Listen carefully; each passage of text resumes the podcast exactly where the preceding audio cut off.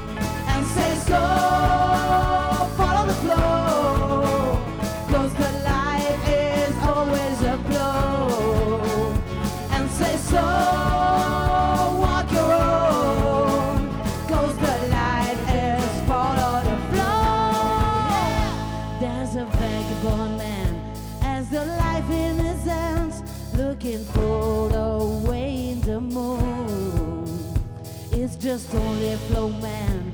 With a dream in his hands and his look at life like a blow. And says go follow the flow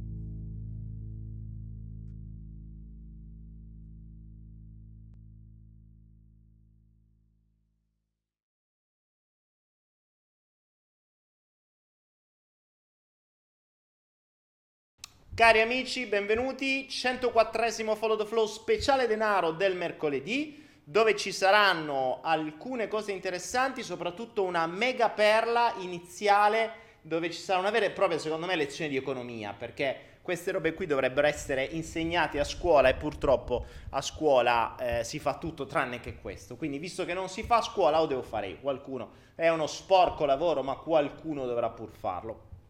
E quindi eh, per, eh, per fare questo saremo stasera su Twitch, come al solito, anzi non come al solito, come da ieri, mentre su Facebook e su YouTube trovate una semplice schermata dove non mi, non mi sentite ma vedete soltanto che mi muovo e dove c'è scritto venite su Twitch. Questo perché Twitch ha una qualità ben maggiore rispetto a Facebook e YouTube per lo streaming, che Twitch nasce per lo streaming, mentre Facebook nasce per condividere selfie e YouTube nasce per uh, pubblicare video, ma non per fare dirette, mentre Twitch nasce, nasce nello specifico per le dirette, soprattutto per, eh, per i videogiochi, ma noi andiamo oltre mm, per i videogiochi. Poi di fondo la vita è un grande videogioco, quindi alla fine eh, ci sta che siamo su una piattaforma di videogiochi. Qualcuno mi dice che cosa c'è scritto sulla tua maglietta, c'è scritto che il 99% delle cose di cui ti preoccupi non accadrà mai. Questa è la maglietta di questa sera e si legge perfettamente, che bello. Il 99% delle cose di cui ti preoccupi non accadrà mai ed è verissimo questo, eh. Quindi, cari amici, nel frattempo che siamo qui su Twitch deve arrivare un po' di gente ancora perché Ovviamente adesso bisogna fare il passaggio, la gente deve capire che cosa sta accadendo, insomma tutto sto casino.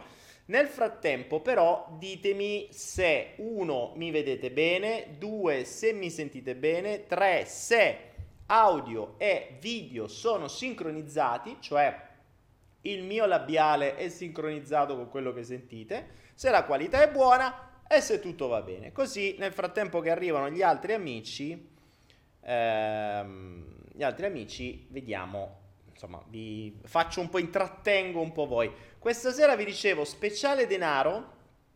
Perché il denaro? Perché è inutile che se la raccontiamo, raga. Eh, il, la vita è fatta soprattutto per molte persone, principalmente di denaro.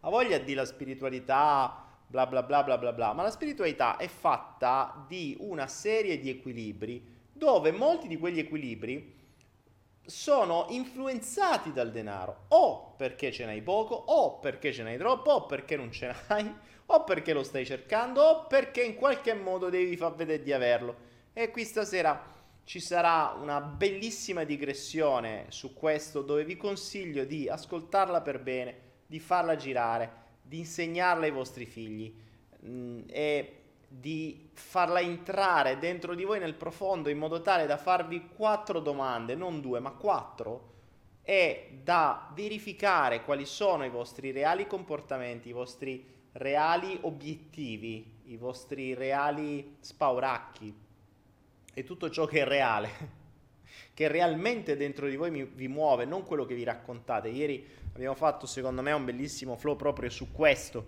cioè sul reale fine delle varie azioni, che sono ben diverse rispetto a quello che ci raccontiamo. Ecco, mi viene a fagiolo oggi il poter parlare di, eh, di denaro, in maniera tale che, visto che il denaro è il cosiddetto motivatore universale, essendo un motivatore universale, appunto ha necessità di essere un po' meglio compreso. Questo perché il denaro è spesso e volentieri un'energia che non si comprende, che non ci è stata insegnata. A scuola non esiste, ehm, non esiste uno studio, non vi viene insegnato il denaro. Pensateci, avete mai avuto lezioni di denaro? Avete mai avuto lezioni a scuola di mentalità finanziaria? Avete mai avuto lezioni a scuola di gestione finanziaria, di gestione del denaro? No. Spiegatemi perché. A scuola vi insegnano a fare i dipendenti. E questo è il principio di fondo. Quindi tutta la vostra formazione da quell'ente a cui i vostri genitori vi hanno obbligato e a cui viene data la verità assoluta perché non si mette in dubbio quello che dice la scuola. Voi quando studiavate non mettavate in dubbio. Quindi è così. E se la scuola ci insegna, non, la scuola non vi dice che dovete essere dei dipendenti, la scuola vi infila nella testa a forza il comportamento da dipendenti, anche perché non c'è speranza, cioè è quello che ti insegna. Io non, non posso mai dimenticare una, mm, tempo fa una mia amica cinese, eh, figlia in Italia di genitori che avevano magazzini immensi nel campo della moda, eccetera, e lei mi disse io voglio andare, devo andare adesso allo Yulm, mi pare che andava, insomma la, la scuola migliore, più costosa d'Italia, dove lei voleva creare il proprio marchio di moda e lanciarlo in tutta Italia. Aveva i genitori che producevano, aveva, insomma, aveva tutte le possibilità per farlo perché aveva già un background e una struttura e appunto i genitori che stavano ben immessi nel mercato. Lei aveva bisogno di studiare come diventare la nuova Dolce Gabbana o Gucci o quello che sia. Ebbene, dopo qualche anno la rivedo, ha finito la scuola, era incazzata nera e diceva Daniele, ma sai che, sai che cosa? Sai perché abbiamo pagato e abbiamo studiato per anni? Per gestire, per imparare a gestire i soldi degli altri su come investirli per fare marketing a loro, non per far noi un nostro brand. Non ci è stato insegnato, non ci hanno insegnato come diventare noi i nuovi X della moda o del marketing o di quello che sia. Quindi neanche le scuole più importanti ti insegnano a diventare qualcosa che sia diverso dal dipendente. Ma peggio ancora, se per sbaglio qualche scuola ti insegnasse a fare l'imprenditore, che già non esiste, ma famo finta che esista. Nel caso in cui qualcuno te lo insegnasse, nessuno, nessuno vi fa lezioni di denaro.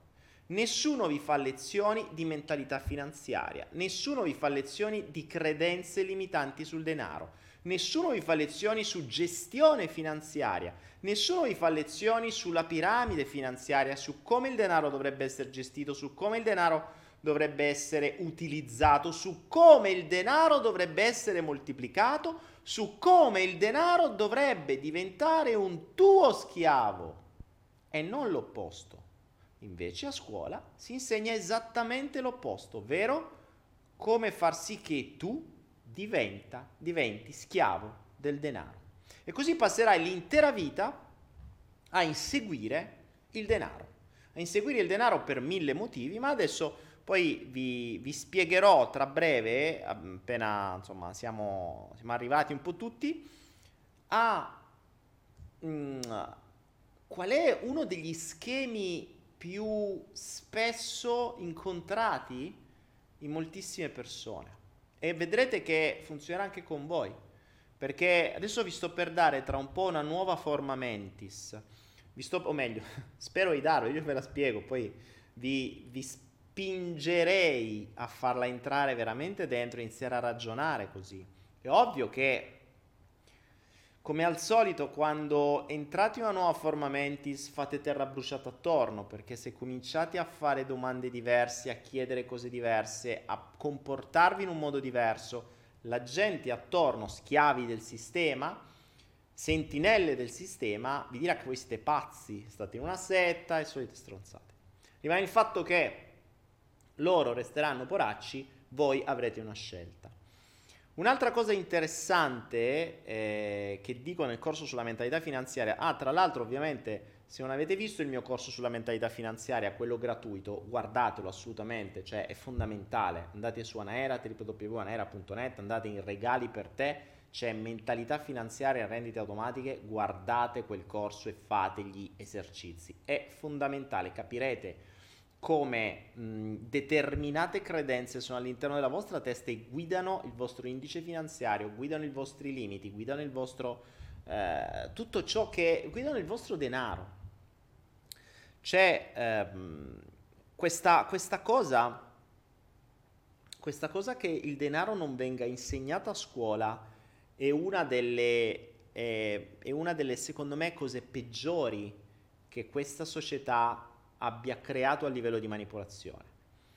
Ti insegnano la preistoria, ti insegnano la geografia, ti insegnano una valanga di puttanate di cui probabilmente non avrai mai bisogno nella tua vita e ciò con cui invece ti rapporti ogni singolo giorno non ne hai la più pallida idea di come funziona, come si crea, come si moltiplica, come si gestisce, non sai niente.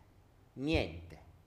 È assurdo è, assu- è veramente assurdo. Ci dovrebbe essere una rivolta popolare soltanto per cambiare la, l'istituzione scolastica affinché vengano date ore, ore, ore, ore di lezioni ogni singola settimana a spiegare ai bambini sin dalla prima elementare, se non addirittura all'asilo, il denaro. L- proprio come c'è geografia, matematica, storia, scienze, denaro. Perché non ci deve essere? È assurdo, è assurdo. Tanto per darvi un'idea, una statistica dice che il 65%, 65% di coloro che hanno fatto miliardi, ad esempio i calciatori o gli artisti o quelli che sono arrivati a, ad avere dei patrimoni importanti, in poco tempo, nell'arco di tre anni, li hanno persi tutti. Questo perché? Perché arrivano da famiglie povere. E arrivando da famiglie povere, nessuno gli aveva insegnato a gestire il denaro. Io sono tra quei 65%. Eh. Io sono uno che a 24 anni, come ho sempre raccontato, grazie alle mie capacità, vendita, quello che volete, sono riuscito a creare aziende e a diventare milionario, miliardario a, punto, a quel punto milionario, oggi se parliamo in euro, a 24 anni di mio avevo 100 milioni di lire in tasca al mese, avevo aziende che fatturavano miliardi di lire, quindi milioni di euro di oggi. E a 30 avevo perso tutto e stavo con mezzo miliardo, con mezzo, con mezzo milione di debiti. Io parlo ancora di miliardo perché era ancora in lire con mezzo milione di debiti. Questo vi parlo di 30 anni, cioè 15 anni fa. Mezzo milione di debiti sottoterra con le banche che ti cercavano tutti i giorni. Ora, perché? Perché non, nessuno me l'aveva insegnato. Avevo imparato io a farli, ma non avevo imparato a gestirli, non avevo imparato a, per, a non perderli. E non solo avevo imparato a non perderli, ma non avevo imparato a far lavorare loro a, per, per conto mio e non io per conto loro. Ma è ovvio che non ve lo posso insegnare, se no non ci sarebbe una, gener- anzi più generazioni di schiavi. Di schiavi che non vedo, che sono contenti di trovare un, lavoro, un lavoro a basso costo pur di portare, pur di avere questo benedetto denaro. Non solo, il denaro in quanto motivatore universale diventa il... Mm, diventa l'indice, diventa l'in, non l'indice questo, l'indice, l'indice di successo L'indice di successo. Adesso ve la spiego, ve la spiego meglio. Questa sera è lezione di economia, ma è lezione di economia spirituale questa, perché non pensate che denaro e spiritualità siano separati, per niente proprio. Come ho spiegato in uh, diversi corsi,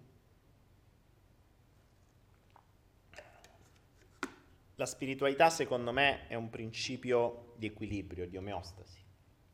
E l'equilibrio avviene quando è tutto in equilibrio, Dalle, dai chakra più elevati ai chakra più bassi, tutti. E nei chakra più bassi il denaro c'è, perché rientra il possesso, il possesso degli oggetti, il, ma, ma la semplice serenità, la semplice qualità della vita costa. Se vuoi una qualità della vita, se vuoi comprarti un materasso in uh, ultra lattice, ultra figo, eh, che magari ti costa 1000 euro se non sai dove comprarlo, 300 se lo sai dove comprare, comunque hai bisogno di soldi. Non è che puoi andare a dormire sotto i ponti. Sì, puoi andare a dormire sotto i ponti, ma non hai il materasso ultra figo in puro lattice e bla bla bla. E così via. La qualità della vita costa. Anche i beni effimeri costano. Ma lì è una scelta diversa, già ieri ne parlavo in alcuni casi. Alza un po' il volume, mi dicono, alziamo il volume, prova, così è troppo, prova, sta già in distorsione in teoria il volume, vediamo, così mi sentite meglio. Avete controllato il livello sulla pagina che a me era a metà. Allora, ditemi se Ditemi se così si sente, se è meglio. Aspetta e spera che ti legge, dice Turit Monic, invece io l'ho letto. Ragazzi, non mi sottovalutate, io guardo tutto. Guardo tutto con gli occhi della mente, quindi anche se guardo là, il mio inconscio legge quello che scrivete. Poi magari me lo dice fra due giorni, però, però legge tutto, legge tutto. Avete controllato la pagina? Allora, mi dite se mi sentite. A me funziona tutto, si sente benissimo. Jonathan dice ok ora. Perfetto, ci siamo. 108 spettatori, ragazzi. Siamo pochi. Siamo pochi perché uno, Facebook dovrebbe migrare qua. Due, YouTube dovrebbe migrare qua. Tre, se qualcuno da Facebook o da YouTube reputa difficile venire su una nuova piattaforma, fare clic su registrati grazie a Facebook, quindi fare un clic, un altro clic e poi venire qui sopra. Va bene così che non venite, è meglio, ma non seguitemi proprio. cioè, se non avete neanche la forza di fare questi due clic, altro che motivatore universale, cambiamo il mondo, facciamo, diciamo. Ragazzi, cioè, non, non, dico di sbattersi, perché non è che vi sto a dire di fa 8000 km in ginocchio sui ceci, no, vi sto dicendo semplicemente di fare due clic, che non è difficile. e registrarsi su una piattaforma nuova. Certo, se lo state usando da un telefonino, le cose diventano molto più complesse perché addirittura bisogna scaricare un'app. Che cosa ho detto? Scaricare un'app è una cosa gravissima. Che se bisogna scaricare Instagram è una cazzata, poi lì ci mettiamo quattro selfie e via. Ma se dobbiamo scaricare un'app per sentire Daniele, no, mo non c'ho tempo. E poi non ve lamentate. Eh, ok? Uh, io sto vedendo che le luci ogni tanto traballano. Speriamo di non restare al buio. Speriamo di non restare al buio. Marco dice: Daniele, tutti mi dicono che devo andare all'università, devo sposarmi, fare un mutuo e risparmiare. Eh beh, certo, tutti hanno avuto la stessa, lo, stesso, eh, lo stesso genere di di, mm, di, di, di condizionamento mentale. E se tutti ti dicono la stessa cosa, fatti due domande. Perché tutti sono stati condizionati nella stessa maniera. Ma questo condizionamento viene da 80 anni, 90, 100 anni, c'è sempre lo stesso. La scuola continua a insegnare le stesse cose di cent'anni fa. Come se non fosse cambiato niente. Eppure cent'anni fa non c'era. Cioè, il mondo è cambiato a una velocità talmente veloce che credo che non ci sia quasi più niente di quello che c'era cent'anni fa. Di mentalità, di, di lavori, di tutto. Tra l'altro i lavori stanno cambiando così velocemente che tra un po', se veramente non sei al tempo con la tecnologia, tra un po' i vecchi lavori spariranno. E poi voglio vedere che fanno le persone che andranno a fare, perché tanto i lavori manuali li fanno gli extracomunitari i lavori più fighi li faranno i robot o le, l'intelligenza artificiale e voglio vedere che fanno le persone. Voglio proprio vedere. Tutti quelli che adesso stanno a fare gli spritz e non si stanno adeguando alle conoscenze, voglio vedere tra un po' come si faranno e si lamenteranno e spereranno nel reddito di cittadinanza. È quello che andrà a succedere. Comunque sia, dicevo,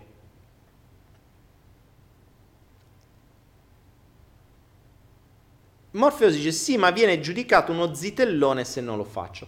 Allora, è questo il bello, Morpheus, bravo, perché mi stai dando una, um, un assist per iniziare questa serata. Siamo 120, su Twitter siamo pochini, ma non importa. 120 pochi ma buoni. Il problema... Allora, innanzitutto facciamo una lezione di economia, veloce, di nuova economia, ok? Prima di tutto, quanti di voi sanno che cosa vuol dire patrimonio? Cioè, che cos'è il patrimonio? Questa è la prima cosa fondamentale perché eh, ci sono persone che eh, mm, vogliono avere successo. Allora, parli- parliamo di successo e soddisfazione personale. Molto spesso successo e, e soddisfazione personale sono legati al denaro. Questo perché che cos'è il successo? Non è che uno può dire, ah, guarda, oggi ho dato da mangiare al gatto, wow, ho avuto successo. No, non è questo. Il concetto di successo è normalmente legato a posizione sociale, guadagno. Correggetemi se sbaglio. Eh. Soddisfazione personale, eh, il, il sentirmi, sentirmi soddisfatto, sentirmi realizzato. Ecco, quando ti senti realizzato? Quando riesci a, andare a farti il bagno la domenica a 30 km da casa, ti senti realizzato? No. Ti senti realizzato quando, quando ottieni un determinato status sociale e un determinato guadagno. Possibilmente un lavoro che ti dà quel guadagno. Spesso e volentieri ti senti soddisfatto quando i tuoi genitori sono soddisfatti di te, perché ricordiamoci, una delle altre regole è quello di dover soddisfare un po' i genitori, no? Ehm, far sì di fare quello che i genitori vogliono. Quindi in qualche modo i genitori vogliono qualcosa, io devo soddisfare il loro volere. Spesso e volentieri i genitori che sono cresciuti nella, in, quella, in quel periodo storico, come i miei, come tanti altri, dicono esattamente quello che avete detto prima, ovvero devi studiare, devi eh, trovare un lavoro, ti devi sposare, devi fare dei figli, devi fare un mutuo. Questa è la vita secondo, la vita secondo i genitori. Ora la vita non è esattamente questa. Perché tra l'altro tutte quelle cose che sono state dette in genere creano stress, quindi sono l'esatto opposto della serenità, l'esatto opposto della felicità, l'esatto opposto, tranne per alcuni casi e tranne per un periodo limitato. Quindi, visto che non ci viene insegnato a scuola una beniamata mazza riguardo il denaro, qualcuno appunto dovrà pur farlo. Ora, primo principio, o meglio, primo concetto di base che dobbiamo capire, il concetto di patrimonio. Cos'è il patrimonio? Se non avete studiato economia o se non avete studiato ragioneria o cose del genere, il patrimonio è importante sapere che cos'è, non il matrimonio, quello lo sapete tutti che cos'è, ma il patrimonio, lo so che cambia solo una lettera, tra matrimonio e patrimonio cambia solo una lettera, in realtà il significato non è che cambia tantissimo, però mh, mm, questa roba qui si può parlare nei flow normali, non sui flow denaro. Allora, il, il patrimonio, matrimonio da madre, patrimonio da padre. Che cos'è il patrimonio? Vediamo se qualcuno di voi lo sa, oggi vi interrogo. Che cos'è il patrimonio? Definitemi il patrimonio. Io poi lo distingo tra patrimonio ehm, tra patrimonio vero e proprio e tra patrimonio liquido, perché sono due cose differenti. Qui adesso, questa è giornata denaro, ragazzi, io vi parlo da imprenditore, vi parlo da uno che li ha fatti, li ha persi, li ha rifatti, li ha ripersi e ha finalmente cambiato la mentalità per sganciarsi da, quel, da quella modalità di schiavitù che è il denaro e passare a un livello successivo, a un, a un nuovo livello del videogioco, visto che siamo su Twitch e parliamo di videogiochi. Bene, il patrimonio, bravo, 21 Leon, bravo. 21 Leon dice denaro e tutti i beni totali in mio possesso. Bravo Leon. Allora, il patrimonio per definizione è questo. Tutto ciò che è un bene che ha valore. Messo tutto assieme. Quindi vuol dire case, vuol dire, che ne so, metalli preziosi, eh, oro, diamanti, pietre preziose, qualunque roba. Ok? Teoricamente anche una macchina è un patrimonio perché è un bene che ha un valore. Questa è la definizione di patrimonio, però a me questo non interessa. A me interessa il patrimonio liquido, cioè quello che tu puoi usare domani per comprarci qualunque cosa. Perché è vero che una casa è un bene di valore, ma è anche vero che se tu domani vuoi comprarti tozzo de pane con quella casa non puoi, perché tu non puoi andare lì, scorticare una parte di cemento, andare al panificio e gli dici, senti, eh, questo è un pezzo della mia casa, mi dai un panino? Quello ti dice, vacci a pera, vai, vai, fa culo. Che è ovvio, capisci? Quindi il patrimonio liquido è diverso dal patrimonio complessivo. Anche lì, se io ho un lingotto d'oro da 12 kg, buon per te, e domani me voglio andare a comprare mm, qualunque roba, eh, io non posso tagliare un pezzetto d'oro e pagare con quello perché non me lo accettano. Quindi, se dobbiamo ragionare su qualcosa di liquido, dobbiamo appunto pensare solo a ciò che è immediatamente spendibile o immediatamente convertibile in denaro. Perché è vero che tu puoi avere un lingotto d'oro che oggi ti dico può valere non so, 37 euro al grammo. Ipotizziamo tu abbia un lingottino da 100 grammi di oro, che se tu lo metti nel patrimonio lo vai a mettere al valore di 37 euro al grammo, ma se lo vai a mettere nel patrimonio liquido, cioè quello immediatamente spendibile, tu non lo puoi mettere più al valore dell'oro, ma lo puoi mettere al valore dell'acquisto dell'oro dal primo compro oro che c'hai sotto casa. Quindi se te lo pagano 34 al grammo, 34 al grammo vale nel patrimonio liquido perché quello è quello immediatamente spendibile. Quindi il patrimonio liquido che cos'è? Quello che hai in banca, quello che hai in titoli immediatamente spendibili, quello quindi immediatamente convertibili, quello che hai in azioni immediatamente vendibili, quello che hai in criptovalute immediatamente convertibili, quindi tutto ciò che non è bloccato. Se hai della roba che devi tenere ferma 10 anni, non è patrimonio liquido. Oppure se lo puoi convertire, e perdendo quello che c'è da perdere, allora metti il valore del, del, che puoi recuperare. Il patrimonio liquido è, per quanto mi riguarda, l'unico, l'unico elemento fondamentale. Tutto il resto serve agli altri. Che vuol dire serve agli altri? Vi faccio un esempio. Qual è, qual è l'elemento che interessa alla gente?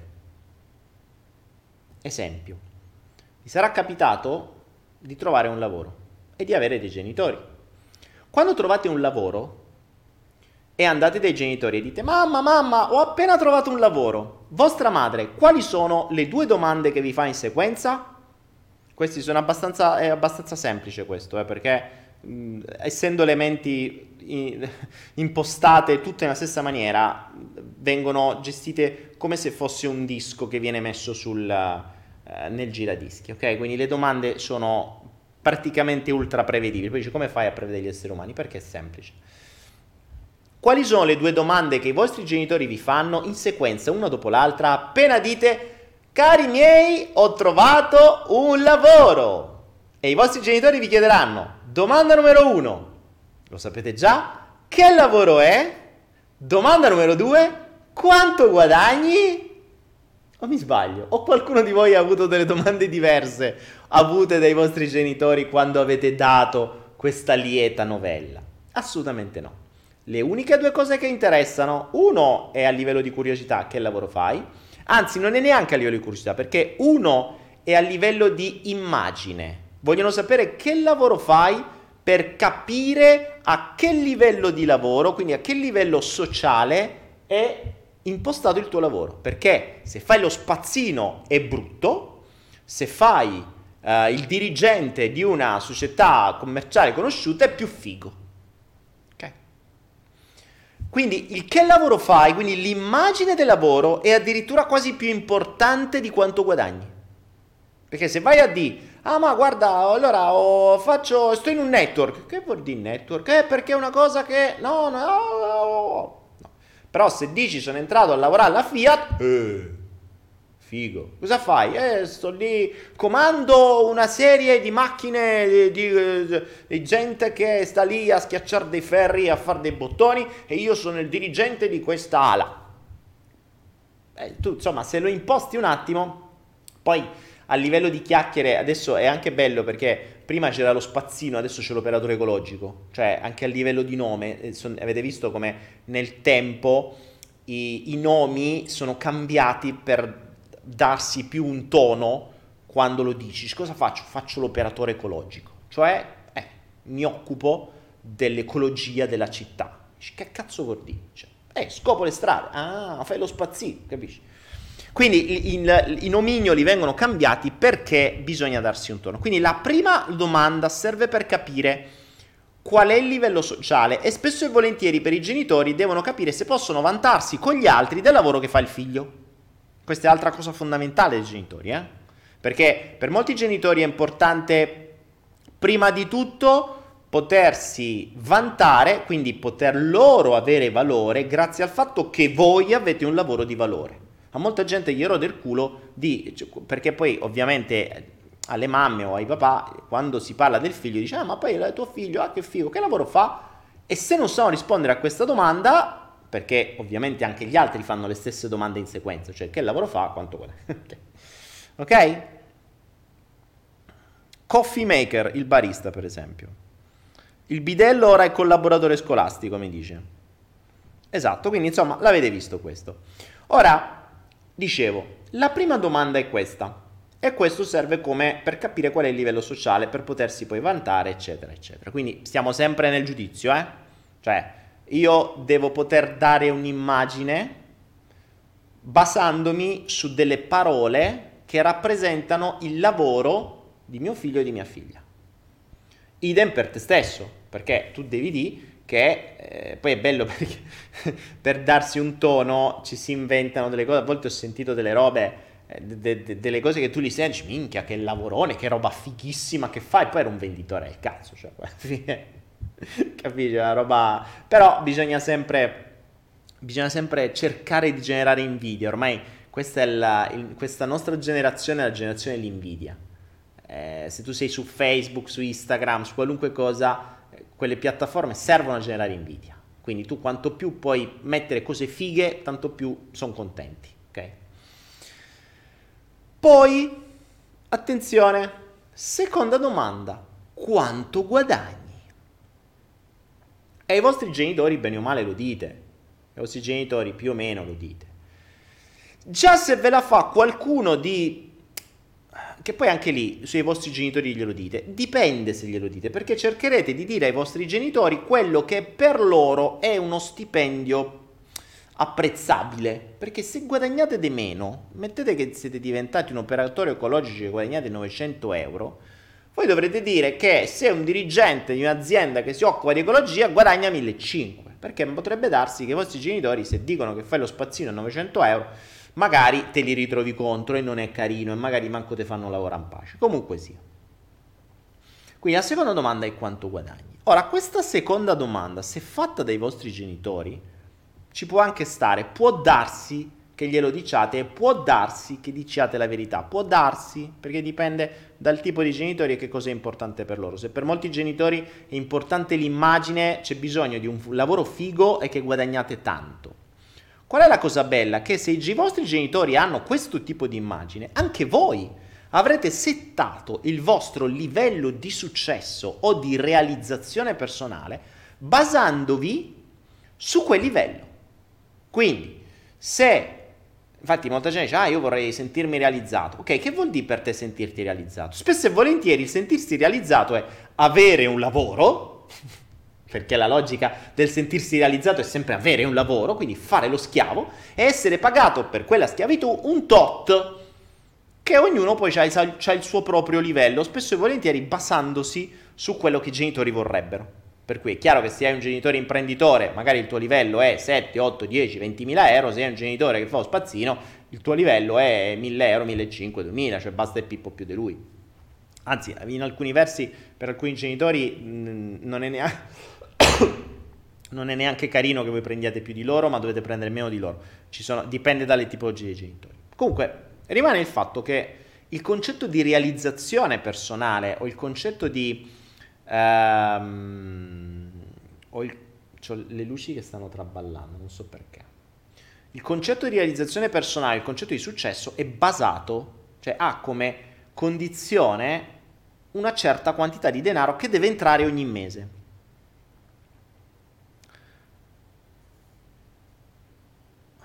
sono queste luci che vanno e vengono oggi, il denaro sta sta cosa qui e sta a girare male. Continua così dovrò spegnere qualcosa e riaccendere qualcos'altro. Ok. Inta- vi leggo un attimo, eh, nel frattempo arriva un po' di gente, stiamo parlando di denaro, vediamo che cosa dice.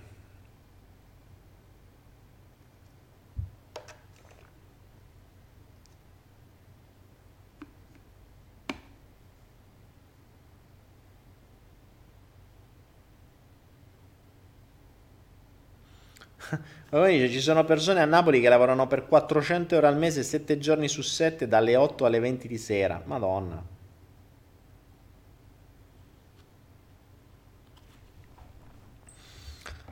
Ora, se anche voi ragionate in questo senso, cioè se anche per voi il metro di giudizio è quanto guadagnate al mese, amici miei, posso dirvi una cosa, siete totalmente fuori strada. Tra l'altro ve ne dico un'altra. Il dire quanto si guadagna è una delle cose più imbarazzanti che ha oggi l'essere umano. Um, io mi divertivo in alcuni corsi quando, quando a volte facevo dei test e dicevo chi di voi non ha paura, c'è qualcuno qui dentro che non ha paura del giudizio? E c'è sempre lo sborone che dice, ah, io, oh, oh, giudizio per me, chi alzava la mano, che lo, lo facevi venire e ci vieni qua. Sei sicuro di non aver paura del giudizio? Oh sì, il giudizio di qua di là di su. Ok, perfetto. Spogliati. E se una persona che poi tra l'altro accettava il proprio corpo, si spogliava anche. Non era un problema. Perché a volte ci sono quelli che curano il corpo e vogliono mostrarlo.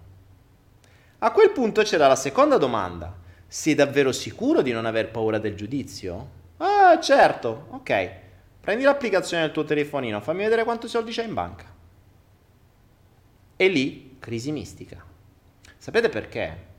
Perché qualunque cifra tu mostrerai sarà giudicabile. Non c'è speranza. Se ne hai pochi, sei un poveraccio. Se ne hai troppi, eh, chissà come li hai fatti. Se ne hai così così, mm, sei uno della media, sei nessuno. Se ne hai veramente tanti, uno viene invidiato, ma poi te li vengono a cercare. Quindi non c'è speranza. Quindi il dire non, quanto, non solo quanto guadagni, ma quanto hai davvero è una delle cose più terrificanti per le persone. Quindi paura del giudizio al massimo. Adesso fermo un attimo la paura del giudizio, voi nel frattempo permettetevi di chiacchierare tra di voi, io adesso mi alzo un secondo e cerco di capire perché queste luci stanno continuando a saltare, se no mi rovinano l'inquadratura. Eh? Un attimo solo.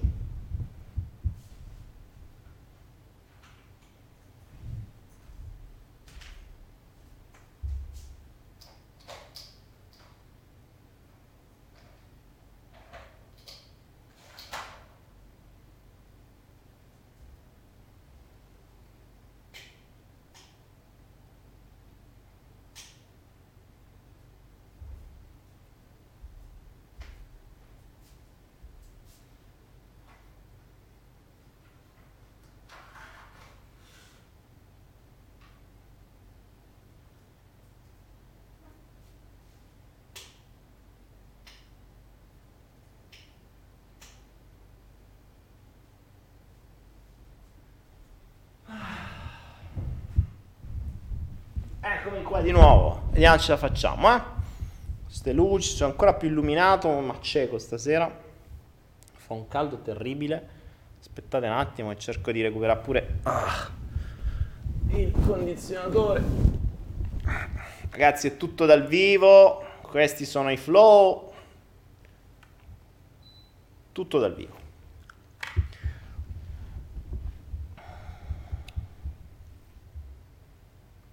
Quindi dicevamo, dicevamo, no, no, sta luce mi sta veramente accecando. Ehm, scusatemi ancora ragazzi, scusatemi, è il bello della diretta, ma io non posso stare accecato se no non vedo niente.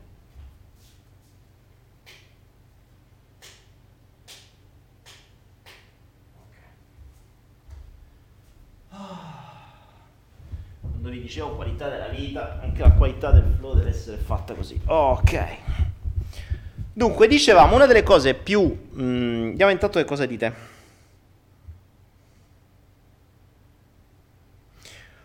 Una delle cose che... di cui si ha più paura è mostrare quello che si ha in banca, il proprio patrimonio. La cosa che mi interessa farvi passare questa sera è una forma mentis, cioè capito che il metro di giudizio è quanto si guadagna. Quello che vorrei farvi capire è che è, è, il quanto si guadagna è commisurato, o meglio, è legato al fatto dell'immagine, eh? quindi del giudizio e della posizione sociale, perché quanto si guadagna è una cosa perfettamente inutile. Ora, ditemi cambiamo le domande. A me sinceramente non interessa assolutamente niente di quanto una persona guadagni. L'unica cosa che mi interessa, se proprio ti dovessi fare una domanda, è di quanto hai incrementato il tuo patrimonio liquido rispetto al mese precedente. In percentuale. Non voglio manco sapere i numeri non me ne frega niente dei numeri, ma io capisco la tua capacità di generare reddito, di generare ricchezza sulla capacità di aumentare il tuo patrimonio ogni singolo mese. Cosa vuol dire? Che il tuo patrimonio, se il tuo patrimonio oggi è di 1000 euro, di 100.000, di un milione o di 10 milioni, non mi interessa quanto è grande il tuo patrimonio, quanto hai, non me ne frega niente. Mi interessa che se questo mese avevi 1000 euro e il mese prossimo il tuo patrimonio totale liquido è di 1100, tu sei stato in grado di incrementare il tuo patrimonio del 10% e ti dirò bravo, perché così puoi andare verso la ricchezza. Così stai imparando a moltiplicare il denaro, a farlo crescere. Puoi avere 1000 euro, 100.000 euro, se questo mese c'hai 100.000 e il mese prossimo c'hai 110.000, bravo, l'hai fatto aumentare del 10%, complimenti. 10% in un mese è fantastico, sarebbe grandioso, magari. Se, se riesci a farlo in un anno è già un miracolo per i comuni mortali. Quindi non mi dite quanto guadagnate. L'altra domanda che si dovrebbe fare, e questa è una cosa, tra l'altro se lo notate, questo che vi sto per dire è una cosa che non viene mai chiesta. Perché? Perché ovunque l'unica cosa che interessa è quanto si guadagna. Qualcuno di voi che è stato all'interno dei network marketing, nei network marketing la gente, quando si fanno quei mega, quelle mega celebrazioni, no? dove si va lì tutti negli hotel, tutti quei mega uh, party, mega corsi e dove c'è questa, questa, um, questa kermesse di gente che ha guadagnato un sacco di soldi, dice lui ha guadagnato 100.000 euro, lui 200.000, lui 300.000 euro. Perfetto. Tra l'altro io sono nato nel network, nel lontano 95 ero nel Millionaire Network. Ho conosciuto gente che a quei tempi ha guadagnato centinaia di milioni di lire. Gente che era arrivata a diventare miliardaria con quel network. Li ho rivisti dopo vent'anni, c'hanno una lira, avevano persi tutti. Quindi torniamo al solito discorso, non è importante quanto guadagni, le cose importanti sono altre. Tra l'altro, quando qualcuno vi chiede quanto guadagni o quando il vostro genitore vi chiede quanto guadagni, vi fa solo questa domanda perché a lui interessa l'immagine, a lui interessa quel livello, perché pensa che quel livello sia quello che dà il successo e il fallimento, dà l'immagine, dà la soddisfazione personale, ma in realtà non vi fanno mai una terza domanda, perché già sarebbe molto meglio fare una terza domanda. Dovrebbero chiederti che lavoro fai, quanto guadagni e quanto ti rimane a fine mese. Perché è irrilevante quanto guadagni, ma è importante quanto ti rimane di quello che guadagni. Questo è un dettaglio che non viene mai tirato fuori. Mai. Mai. C'è gente che si sente soddisfatta se guadagna 3.000 euro al mese, poi se a fine mese li ha spesi tutti quei 3.000 euro e resta senza un centesimo, si sente soddisfatta perché è un lavoro di 3.000 euro al mese. Quando uno che ne guadagna 300 e ne mette da parte 50 che gli avanzano, c'ha di più di quello che guadagna 3000. Ma a livello di immagine tu puoi dire eh, guadagno 3.000 euro al mese. Come tantissima gente che sta nei network che magari guadagna 10.000 euro ma per guadagnarli ne spende 11. Ma non è importante perché tu vai sul palco e dici wow ha guadagnato 10.000 euro. Ma nessuno gli chiede scusa quanto hai speso? Quanto tempo hai speso? Quanto denaro hai speso per, racca- per raccattare quei 10.000 euro? Questo dettaglio viene sempre, sempre, sempre nascosto. La cosa peggiore è che viene nascosto a voi stessi. Cioè la maggior parte di voi si preoccupa di quanto guadagna, non di quanto gli rimane. Tanto tempo fa ehm, parlai con un amico che mi pare stava a Hong Kong. Adesso devo verificarla questa cosa perché era un po' di anni fa. E lui mi diceva: la gente pensa che stare in Italia e guadagnare 2-3 mila euro al mese e, e, rimanere senza niente a fine mese perché li spendi tutti sia una cosa figa. E, e poi dicono: ah, perché in Cina sono. sono Uh, sono sottopagati, bla bla bla. È vero che si guadagna 300 euro al mese, però è anche vero che buona parte dei servizi sono gratuiti elettricità, gas, eccetera, o sono gratuiti o costano pochissimo. Al ristorante mangi con euro. Cioè, qual è la soglia di valore? Se no, qual è il metro di giudizio? Qui in Thailandia, mediamente una persona guadagna tra i 250, 300, massimo 400 euro. 400 euro campano, non solo campano, mandano i bambini a scuola, li mandano all'università, hanno una casa. Come fanno? Come fanno? Dipende dal luogo dove stai e dipende da quello che ti viene pagato. da, da, da, quello che ti costa tutto il resto e soprattutto dalla tua mentalità, perché poi la quarta domanda è di quanto hai bisogno per vivere. Quindi la prima è che lavoro fai, la seconda è quanto guadagni, la terza è quanto ti rimane a fine mese. La quarta è di quanto hai bisogno per vivere. E poi ce n'è una quinta, che è quella più drammatica. Ma già queste altre due non le fa nessuno. Ma queste domande le dovreste fare voi a voi stessi.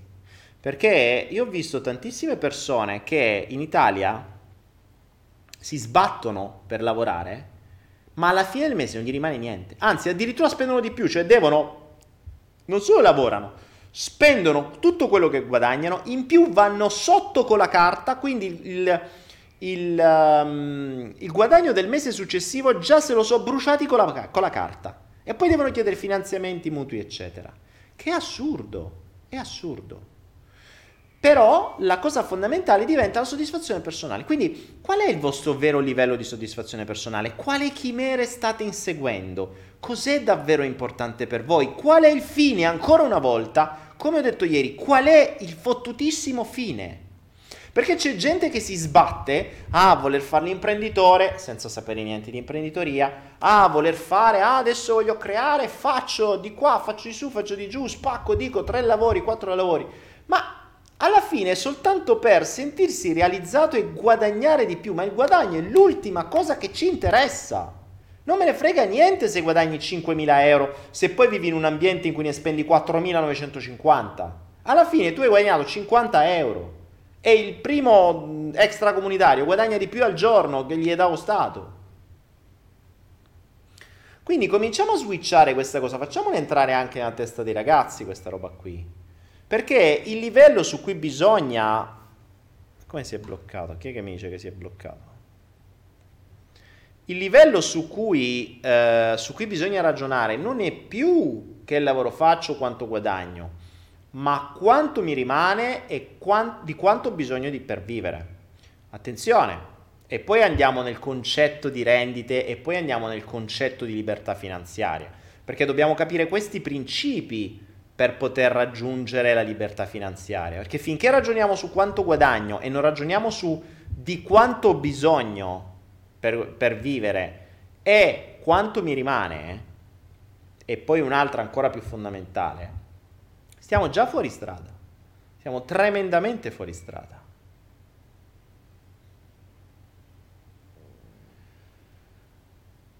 Cosa accade quindi? Che quello su cui dobbiamo ragionare è uno, quindi la prima, qui vi do un po' di esercizi già. Poi lo facciamo anche nel corso sulla mentalità finanziaria, però ve ne voglio dare qualcun altro. La prima cosa che dovreste fare è uno, una lista di quanto e cosa vi, ser- vi serve per vivere. Vi serve per vivere. Attenzione, anche qui questo è fondamentale, perché tanto più vi servirà per vivere, tanto più dovrete sbattervi per ottenere la libertà finanziaria. Cosa vuol dire? Vuol dire che se io vivo in una nazione in cui fa sempre caldo, vado in giro in ciabatte, maglietta, ho tre magliette, due pantaloni e un paio di ciabatte. Dove mh, mm, per mangiare spendo non più di 2 euro al giorno, dove per uh, dove l'elettricità mi costa 20 centesimi invece di 1 euro 2, dove l'acqua mi costa 0, dove insomma ho tutta una serie di costi, ok? Ma soprattutto dove la gente esce in pigiama e non gliene frega niente di come sei vestito o di quello che fai, di quello che è. Ora capite bene come io qui vivo da re con 1000 euro al mese. 1000 euro al mese proprio vivo da re, non, cioè, non ce la fai a spenderli. Se invece vivi in un'altra nazione e hai la paura del giudizio o comunque hai bisogno di essere accettato da un determinato gruppo di pari, e questo gruppo di pari, quindi i tuoi amici, colleghi o quello che siano, vo- ti guardano male se già due giorni vai vestito con le stesse cose. Eh, ti guardano male se non vai al ristorante quattro volte a settimana. ti guardano male, se tutta una serie di cose, capisci bene come già soltanto per vestirti la mia necessità è ben inferiore alla tua. Quindi se ho bisogno di per vestirmi praticamente zero ogni mese e tu hai bisogno di dover avere un, un armadio enorme, uno devi spendere per l'armadio, due devi spendere per i vestiti e le scarpe. Quindi il tuo costo comincia a aumentare per causa del giudizio degli altri, quindi causa del fatto che tu hai paura del giudizio degli altri o che in determinati contesti sei costretto ad andare vestito in una certa maniera, perché magari per avere quello stipendio devi vestirti in una certa maniera, quindi già vedi che per avere 2000 euro al mese ne devi spendere 300 dei vestiti, per esempio, già quello fa parte del tuo costo. Poi a volte c'è gente che va a lavorare che per lavorare spende del benzina e ne spende magari altri 300-400 e anche quello va a costo. Poi togli l'autostrada e anche quello va a costo. Poi spend- eh, togli tutte, tutte le altre spese che puoi avere solo per il lavoro. Vedi per esempio il fatto che mangi fuori e quindi mangiando fuori spendi di ristoranti, causa lavoro. Quindi rischi che tu per avere un lavoro da 2000 euro al mese, da 3000 euro al mese, ne spendi veramente tantissimi. Quindi alla fine non mi interessa quanto guadagni, ma quanto ti rimane dal lavoro perché ci sono i costi proprio del lavoro. E questo è quello che deve essere considerato. Mentre alla gente interessa solo quanto guadagni, non gliene frega niente del resto. Ma soprattutto a se stesso gli interessa solo quanto guadagni. Non, non si rende conto che c'è gente che si fa, non solo, poi c'è il costo tempo. Se state in una grande città e avete bisogno di due ore andare e due ore a tornare per lavorare, quel costo lì, ragazzi, il tempo è la risorsa più scarsa. E quello quanto lo fai valere? Tu non lavori 8 ore al giorno, lavori 12 ore al giorno e te ne vengono pagate 8. È diverso, spiccioli ti vengono pagate tra l'altro. Quindi, prima di tutto bisogna fare questo. Tanto più hai un costo nella tua vita, quindi tanto più hai una vita costosa, tanto più la tua libertà finanziaria sarà difficile. Però ovvio che se il tuo concetto di sentirsi realizzato è soltanto poter dire che guadagni 3.000 euro al mese perché sei il manager di sto cazzo, di, di, sta, di sto quello che è, allora ovvio che ti basta quello. Ma nel lungo andare sarai sempre un poraccio. Sarai sempre un poraccio perché nel momento in cui arriverai a, o meglio ti succederà qualcosa in cui avrai bisogno di liquidità, tu ti sarai bruciato tutto, dovrai andare a fare debiti e dovrai lavorare come uno schiavo per pagare i debiti. Perché poi c'è la quarta domanda. Quindi se la prima è che lavoro fai, la seconda è quanto guadagni, la terza è quanto ti rimane a fine mese, la quarta è quanto spendi, quindi quanto hai bisogno per vivere ogni mese. E poi c'è la quinta, quella peggiore, quella che non vi fa nessuno, quella che non vi viene mai insegnata, quella che i vostri genitori non sanno neanche che vuol dire quella che a scuola non vi hanno mai detto, quello che nessun imprenditore vi dice, quello che non vi dice nessuno, non ve lo raccontano in televisione, non ve lo mettono nei film, non ve lo infilano da nessuna parte questa domanda, perché vi devono infilare qualcos'altro da altre parti. La domanda cardine è, che lavoro fanno i tuoi soldi? Che lavoro fanno i tuoi soldi? Perché se tu lavori tutti i giorni e, e, ti, e, ti, occupi e ti devi occupare, se tu lavori tutti i giorni per fare dei soldi e i tuoi soldi restano disoccupati, sei un folle! Sei un folle! Sei un pazzo! Pazzo scriteriato. Lo ero anch'io. Io rientravo tra questi pazzi scriteriati. Perché è assurdo! Perché vuol dire che tu sei schiavo di un'azienda, sei schiavo del denaro, sei schiavo dei tuoi bisogni, sei schiavo del giudizio altrui, sei schiavo di, di quelli che ti dicono quello che ti devi vestire, sei schiavo di tutto e non sei padrone di niente. Se non di poter dire io sono il manager di questa azienda e guadagno 3.000 euro al mese. E poi ti faccio la domandina, bene, quanto ti rimane? Bene, e di quello che ti rimane, quanto ti rende? Perché se di 3.000 euro al mese te ne restano 300, che è già grasso che cola, Io voglio sapere quei 300 il mese prossimo quanto li hai fatti diventare. Quanto sono diventati? Perché quei 300 che questo mese ho messo da parte, il mese prossimo quanto sono? Sono sempre 300? Ah, li hai lasciati disoccupati. Bravo, complimenti. Tu lavori alla mattina e alla sera e i tuoi soldi non fanno un cazzo. Complimentoni, hai capito tutto della vita. Eppure questo è quello che viene insegnato, ragazzi. Eppure questo è quello che viene insegnato. Nessuno insegna a far lavorare il denaro al posto vostro. Nessuno insegna a creare rendite, nessuno insegna a ragionare in funzione di rendite e non di stipendio. Nessuno vi insegna niente di quello che vuol dire la gestione del denaro. Niente, da nessuna parte. Se non li trovate nei miei corsi di mentalità finanziaria gratuiti, su Anaera, perché è l'unica speranza. Capite questo?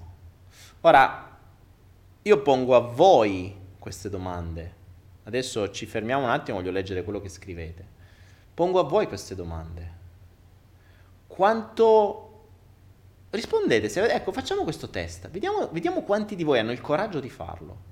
Vediamo quanti di voi hanno il coraggio di farlo. Scrivete nella chat se avete le palle veramente. Uno, che lavoro fate? Adesso vedete come spariscono tutti. Sono 176 spettatori, ma spariscono tutti. Vedete. Che lavoro fate? Quanto guadagnate? Quanto vi rimane a fine mese?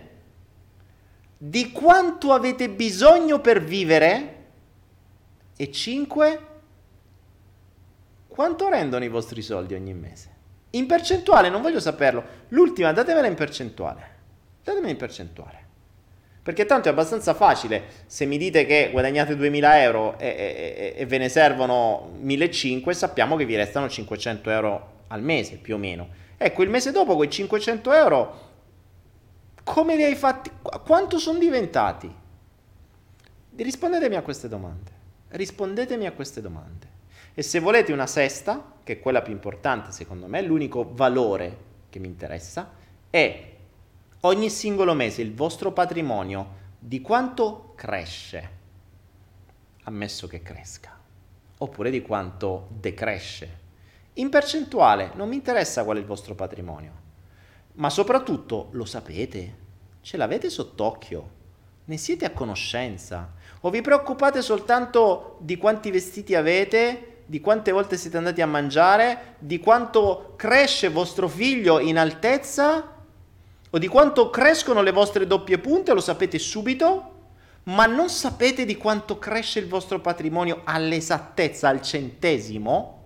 Lo sapete o no? Perché se così fosse, dovremmo iniziare a cambiare un po' di abitudini nella nostra vita se veramente volessimo raggiungere la libertà finanziaria, così come siamo messi, non otterremo altro che lavori su lavori su lavori solo per un'immagine esteriore, solo per soddisfare quello che vogliono gli altri, solo per soddisfare le nostre insicurezze, tra l'altro, perché non ci dimentichiamo, e qui ce ne aggiungiamo ancora un'altra, che se noi ci sentiamo degli sfigati, lo sfigato non è soddisfatto dal fatto che sa far rendere i suoi soldi. Lo sfigato è soddisfatto dal fatto di avere uno status sociale figo e che gli altri gli dicono, oh, sei proprio figo. Quindi pur di avere questo apprezzamento dagli altri è capace di fare i salti mortali nonché di spendere più di quello che guadagnerà. Questo è quello che accade spesso nei network.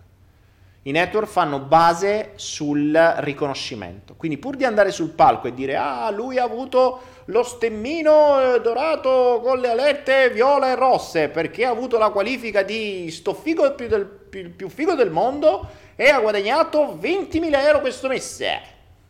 Ma nessuno gli chiede quanto hai speso per questi 20.000 euro in tempo e in denaro? E quanto ti è rimasto? E soprattutto, come li stai facendo lavorare sti soldi? Visto che tu mo ce li hai, come li fa- stai facendo lavorare? Queste domande non si hanno. Impiegata, 1200, se sono brava mi restano anche 400 euro al mese. Brava Bologna, ok, Bologna Turrita. Però non mi hai risposto alle altre domande. Se sei brava ti restano anche 400 euro al mese. Ok, e questi 400 euro al mese quanto ti rendono il mese dopo? Come lavorano? Li tieni disoccupati? Che fai? Lavori tu per loro? Che fai? Lavori tu per dare da mangiare i tuoi soldi? O sono loro che lavorano per dare da mangiare a te?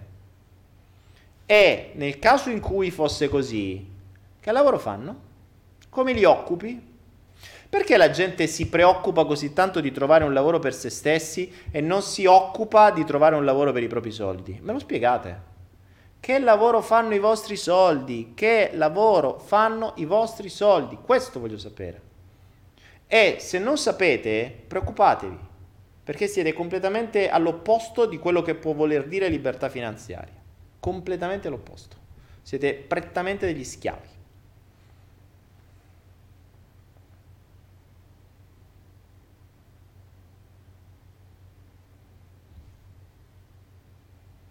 Vediamo cosa dite.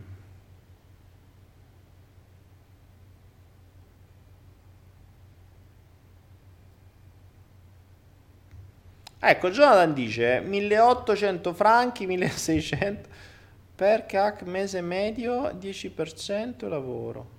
Soldi 10% eh, lavoro, 10 soldi, 2. Poi Jonathan è troppo criptico, non si capisce.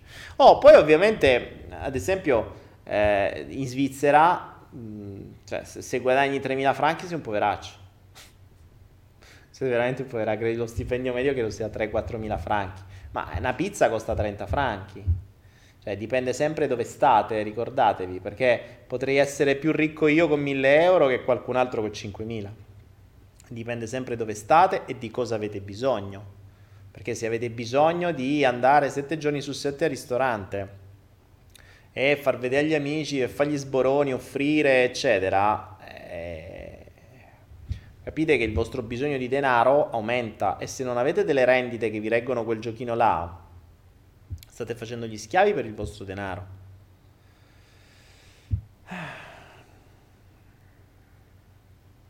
Ecco, allora Esmeralda dice cuoca 1500, me ne rimangono circa 500 al mese. Ok Esmeralda, fin qui riuscite tutti a rispondere. Però alle altre domande perché non mi rispondete? Perché non mi rispondete quei 500 euro al mese che ti rimangono? Quanto diventano il mese dopo? Quanto ti rendono? A questa domanda vi rendete conto che non siete capaci a rispondere. Non è facile. Non è facile rispondere a questa domanda, per niente proprio. Nessuno vi ha insegnato a fare questo.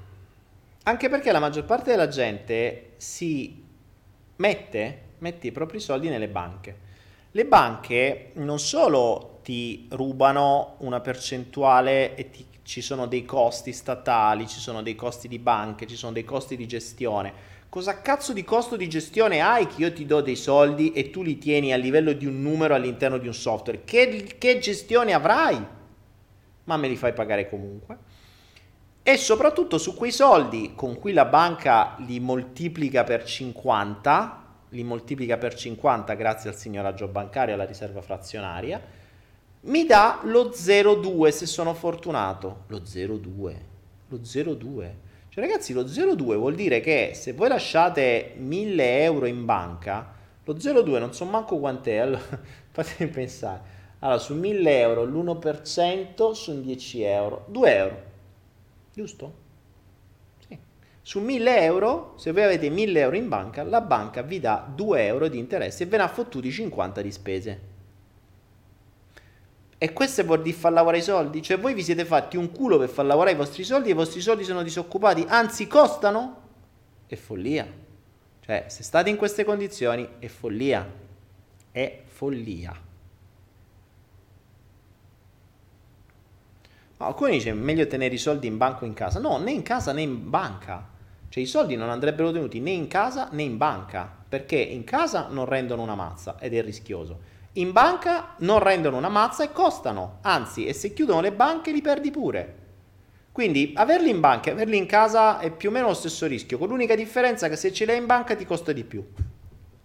Però il rischio che chiude una banca ormai credo sia più o meno paragonabile al rischio che ti, al rischio che ti vengono a rubare in casa. Quindi, cioè, l'avete vista in... Uh, so, ne, sono, ne, hanno chiuse un po' di banche. Tra l'altro con le nuove leggi, se, se una banca chiude paghi tu, cioè li piano da te i soldi. Quindi eh, ormai sono ovviamente ultra, um, ultra, come dire, ultra uh, protette le banche, no?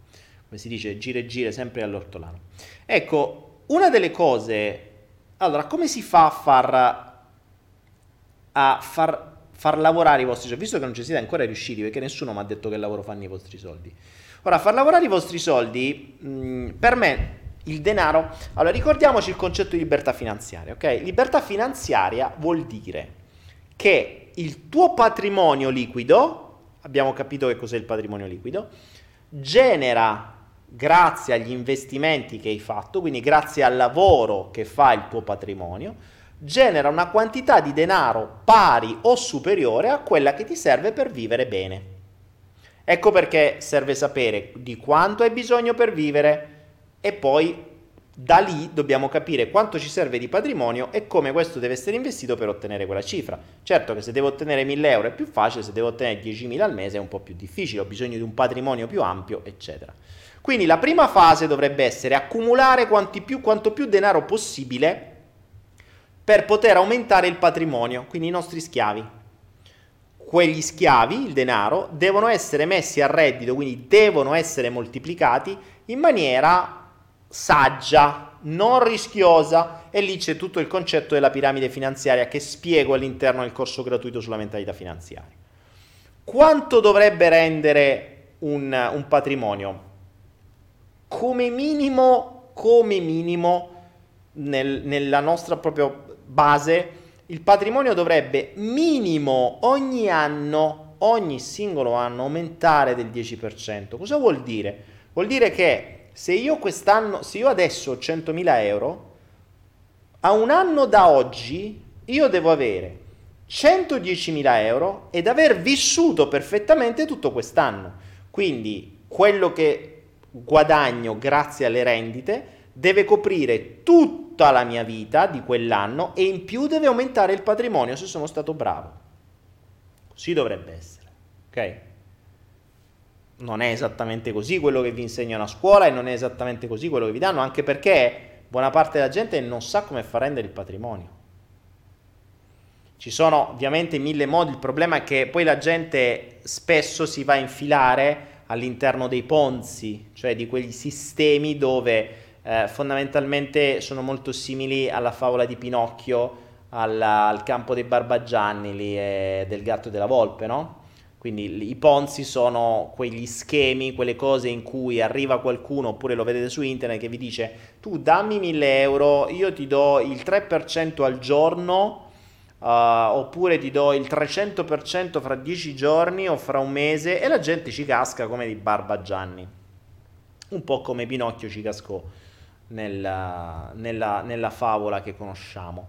Eppure, malgrado Collodi credo che in qualche modo abbia fatto quella favola pure un po' per metterci in guardia, eh, il suo lavoro è servito a poco perché puntualmente milioni di persone finiscono all'interno di questi, ste- di questi schemi. Se non sapete di che cosa sto parlando, guardatevi la mia digressione sul uh, Ponzi, Ponzi, Pinocchio e cose varie, una cosa del genere.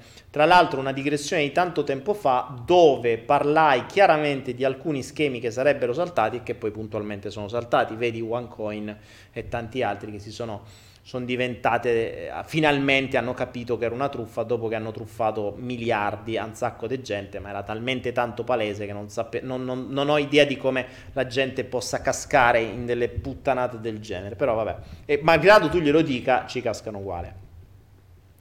Quindi, come far rendere il proprio denaro? In base alla piramide finanziaria, il denaro dovrebbe rendere in maniera diversa, differenziata, ma almeno quel 10% l'anno. Ora mi direi 10% l'anno come diavolo fai? Beh, non è così difficile il 10% l'anno. Tanto per darvi un'idea, e tra l'altro qui arrivo anche alla, a quella cosa che c'è qui sopra. Eh, uno dei miei mezzi, vabbè, io mh, ho diversi investimenti in criptovalute, sapete che eh, è una delle mie passioni degli ultimi anni, quindi ne ho insomma, ci ho lavorato, ci lavoro, mino, faccio mining di cripto e, e, in più investo e gioco, faccio trading, eccetera. Ed è una delle mie fonti di reddito. Però il trading non è mai una fonte di reddito sicura, perché oggi c'è, domani non c'è, oggi puoi guadagnare, poi domani puoi perdere. Invece, una cosa che ho sperimentato e mi sta piacendo tanto è quello che spiego in quel corso. Allora, qui ci sono le donazioni. io, io, punto sempre qua sopra, però c'è prima un banner sulle donazioni, per cui se mi volete sostenere tutti questi progetti gratuiti, www.donazioni.me. Sopra sapete che c'è Anaera. Anaera, su Anaera io ho fatto un corso sul denaro, che non è gratuito, ma questo per logica, perché per me determinate cose, soprattutto quelle sul denaro, che fanno riferimento all'energia denaro, non possono essere gratuite. Perché entriamo in un mondo diverso, cioè il denaro deve essere rispettato e per avere determinate informazioni non, mm, non puoi, cioè determinate informazioni non puoi darle a tutti, non devono essere date a tutti. Una cosa è quello che serve per crescere mentalmente, ma se arrivi a, un deter- a una determinata condizione, allora puoi, arriva- puoi ottenere altre informazioni. Informazioni che a me sono costate a livello di denaro e faccio in modo tale di ripassartele a un costo ben inferiore e soprattutto lo faccio per evitarti di fare errori, quelli che ho fatto io e che mi sono costati. Per fare questo corso questa, che sta qui sopra, io ho credo, fatto errori per diverse migliaia di euro e proprio per evitarli ho fatto questo corso, per evitarli a te. In questo corso spiego come in maniera semplicissima, ma veramente con due clic, senza limiti e senza blocchi, si può bypassare il sistema e quindi bypassare le banche e sfruttare quello che le banche fanno.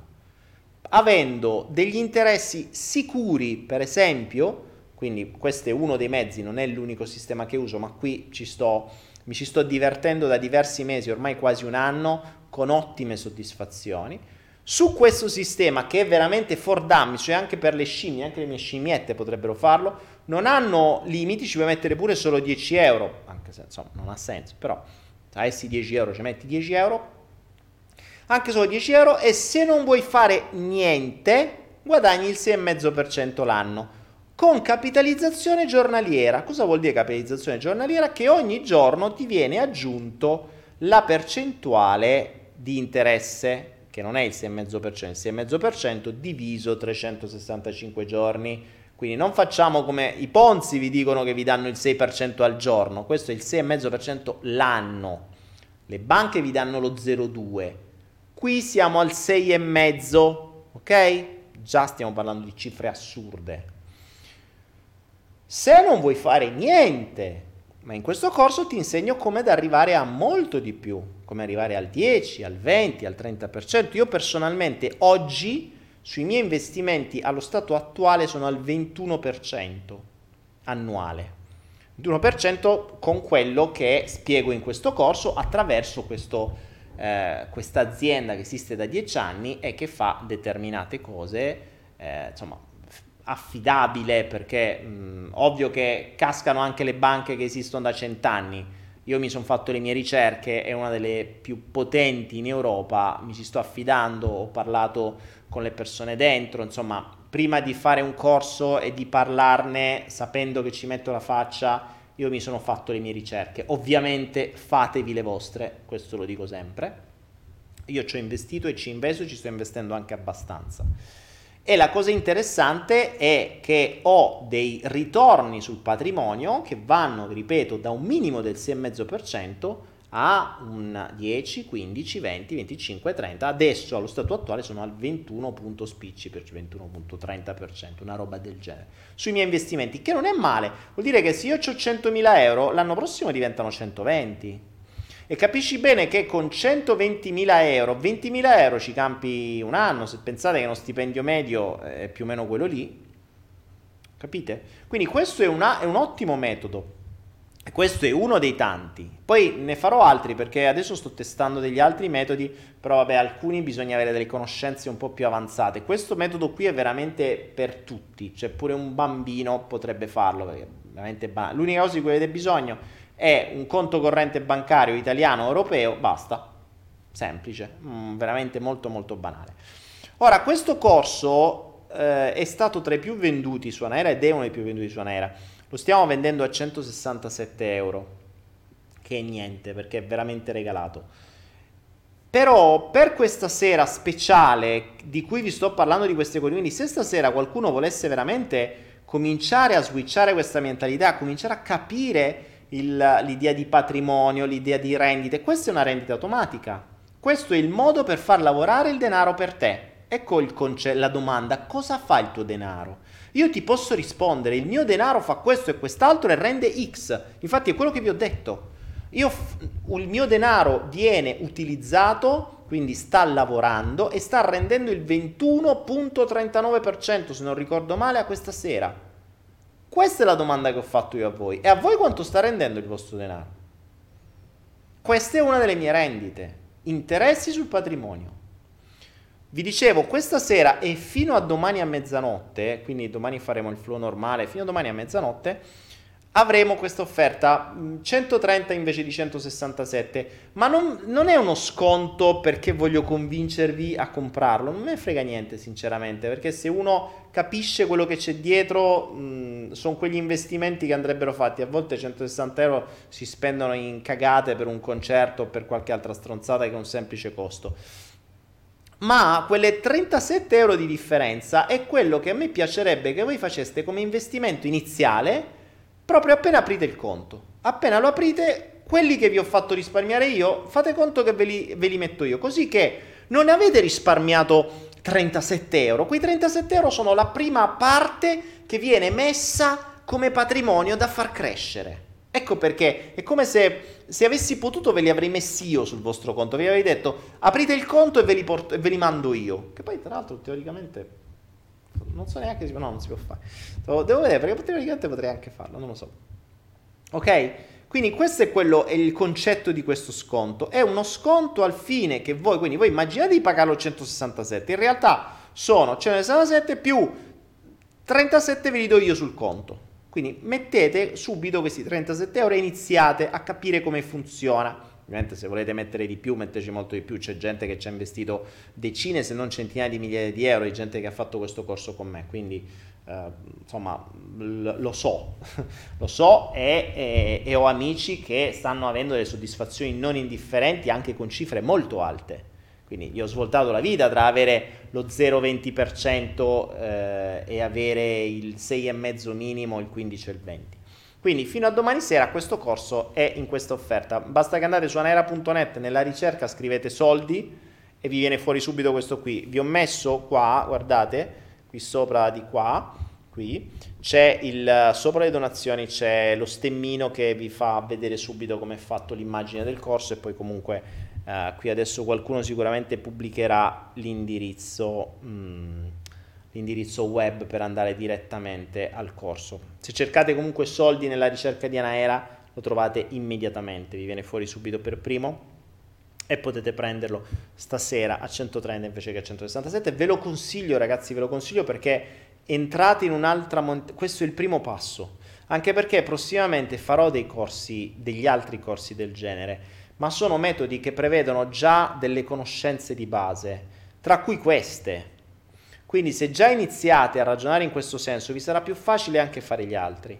Poi prossimamente mh, farò anche... Ehm, farò anche dei, dei, delle video dirette o dei video, adesso vedrò, sempre su Twitch per quanto riguarda le criptovalute.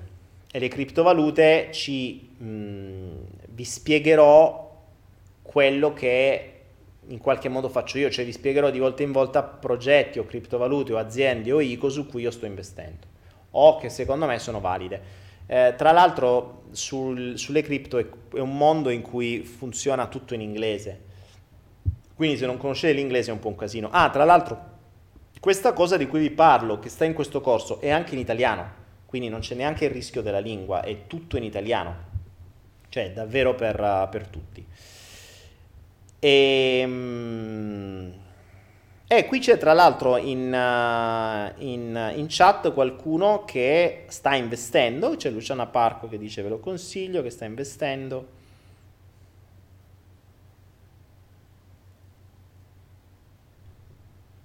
Ah, Morpheus mi dice Daniele, il barattolo degli investimenti deve solo crescere, non, non spendere niente per tutta la vita. Allora, si parla del baratto degli investimenti che fa riferimento al metodo di gestione finanziaria che è spiegato nel corso sulla mentalità finanziaria che vi regalo su Anaera. Il barattolo degli investimenti è quello appunto che serve per investire in queste cose qui, ad esempio quello che spiego in questo corso, andrebbe messo una parte del barattolo degli investimenti. Ovviamente ricordate che gli investimenti questo è una cosa che è una roba, una, una, logica a monte. Non dovete mai investire tutto in una sola cosa. Perché il rischio deve essere sempre diviso. Questo vale che siano azioni, che siano criptovalute. Cioè, sempre sul corso sulla mentalità finanziaria viene spiegata la piramide finanziaria. E quella deve essere rispettata, deve essere rispettata, perché se fate l'errore che ho fatto io che ho pagato malamente nella mia giovinezza e non ho rispettato la piramide finanziaria, ci sono i disastri finanziari. La piramide finanziaria va sempre rispettata, quindi determinate cose, ad esempio ad alto rischio, vanno fatte solo con una piccola percentuale del vostro patrimonio. Le cose a medio rischio con una percentuale diversa, le cose a bassissimo rischio con un'altra percentuale. C'è proprio una suddivisione di percentuali per questo, è fondamentale. E, ehm, e quindi diceva Morpheus, il baratto degli investimenti deve solo crescere. Sì, deve solo crescere fino a quando quello che generi dagli investimenti al mese ti serve per coprire tutta la tua vita, tutta la, tutto quello che spendi. In quel momento hai raggiunto la libertà finanziaria. Ecco perché deve solo crescere. Perché deve crescere? Perché c'è la magia degli interessi composti eh, è sempre sulla, sul corso sulla mentalità finanziaria che trovate sul, su Anaera, capite la logica degli interessi composti. Anche questa è un'altra logica che dovete sapere, che non viene insegnata a scuola. L'interesse composto non viene insegnato, forse, forse, forse, forse qualche accenno in ragioneria, ma in nessun'altra scuola vi viene insegnato l'interesse composto. L'interesse composto è la cosiddetta gallina dalle uova d'oro ed è quello che funziona qui ad esempio, perché l'interesse composto è l'interesse sull'interesse. Cosa vuol dire? Vuol dire che se io ho eh, 100.000 euro e guadagno il 10%, quel 10% non lo spendo ma diventa patrimonio. Quindi la volta dopo io non ho più gli interessi su 100, ma ce l'ho su 110.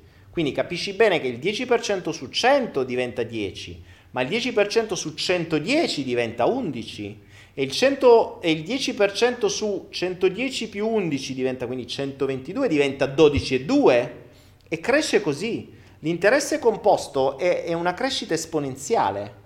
Ecco perché quel barattolo deve essere sempre in aggiunta. Più cresce meglio è e l'obiettivo primario dovrebbe essere aumentare il patrimonio soprattutto, soprattutto il baratto degli investimenti quanto prima possibile.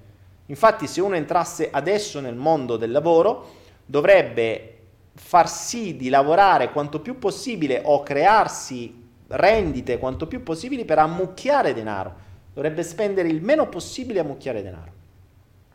Più farà questo e prima lo farà, più potrà vivere di rendita prima possibile. Invece che cosa accade normalmente? L'altro errore che fanno i giovani, che ho fatto anch'io, che magari non hanno una lira, cominciano a entrare nel mondo del lavoro, cominciano a entrare dei soldi e se li spendono tutti, se li sputtano tutti, cioè fanno l'esatto opposto di quello che dovrebbero fare. Quindi invece di mettersi tutto da parte preoccuparsi soltanto di lavorare, di incassare e usare il tempo per crearsi rendite e tutto il resto, no, loro si sputtanano, come ho fatto io. E così sono costretti a lavorare sempre.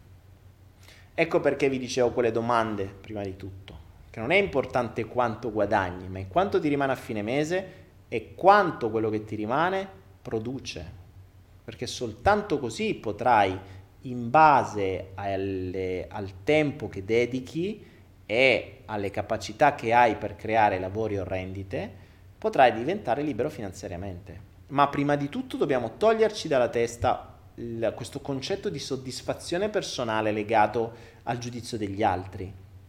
Perché se no si rischia che inseguiamo delle chimere soltanto per sentirci realizzati basandoci su un valore che non ha senso, ma che vuole la società. Ma la società chi è? Chi ha insegnato questo alla società? Un sistema che ti chiede e ti impone delle cose che, hanno, che servono soltanto per renderti schiavo. Cioè, se alla gente interessa che lavoro fai e quanto guadagni, è perché sono le due uniche cose che devono manipolare la tua testa e renderti schiavo. Quindi, mh, mm, che lavoro faccio? È rilevante quello che faccio. Chiedimi se devo lavorare per guadagnare o se il mio denaro lavora per me o quanto guadagna il mio denaro. Perché vi, vi sprono a fare questo. Chiedete domani ai vostri colleghi, scusa, ma le avevi una curiosità, eh, tu che lavoro fai? E io questo, il tuo denaro che lavoro fa? E vedrete che faccia fanno. Tu quanto guadagni? E il tuo denaro quanto guadagna? Perché è assurdo, no? Che tu hai un lavoro e il tuo denaro no. Cioè tu hai un lavoro per guadagnare denaro e il tuo denaro sta lì a fancazzo. Non, non ha senso. Dovrebbe essere il contrario, il tuo, il, tuo, il tuo, denaro dovrebbe lavorare e tu dovresti stare a fare niente. Eppure invece ci insegnano l'esatto opposto. Quindi questo stravolgimento di paradigma dovrebbe entrare nella vostra testa. Quando iniziate a ragionare in questo senso, la domanda non sarà più che lavoro devo fare per guadagnare, ma è come faccio a far lavorare i miei soldi affinché io non debba lavorare? Cioè, ciò che dobbiamo ricercare è errato, è oggi come oggi errato. Noi prima di tutto dobbiamo creare delle rendite e poi far sì che da quelle rendite facciamo rendere il denaro in modo tale che il denaro diventi la nostra prima rendita.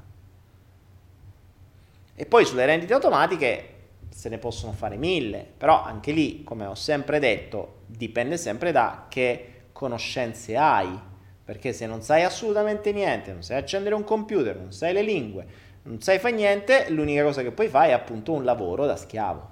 Quanto più sai, tanto più puoi utilizzare le rendite, eh, cioè puoi utilizzare ciò che sai per creare delle rendite. E le rendite non è che devono essere di milioni, eh, attenzione. Eh, pensate un attimo.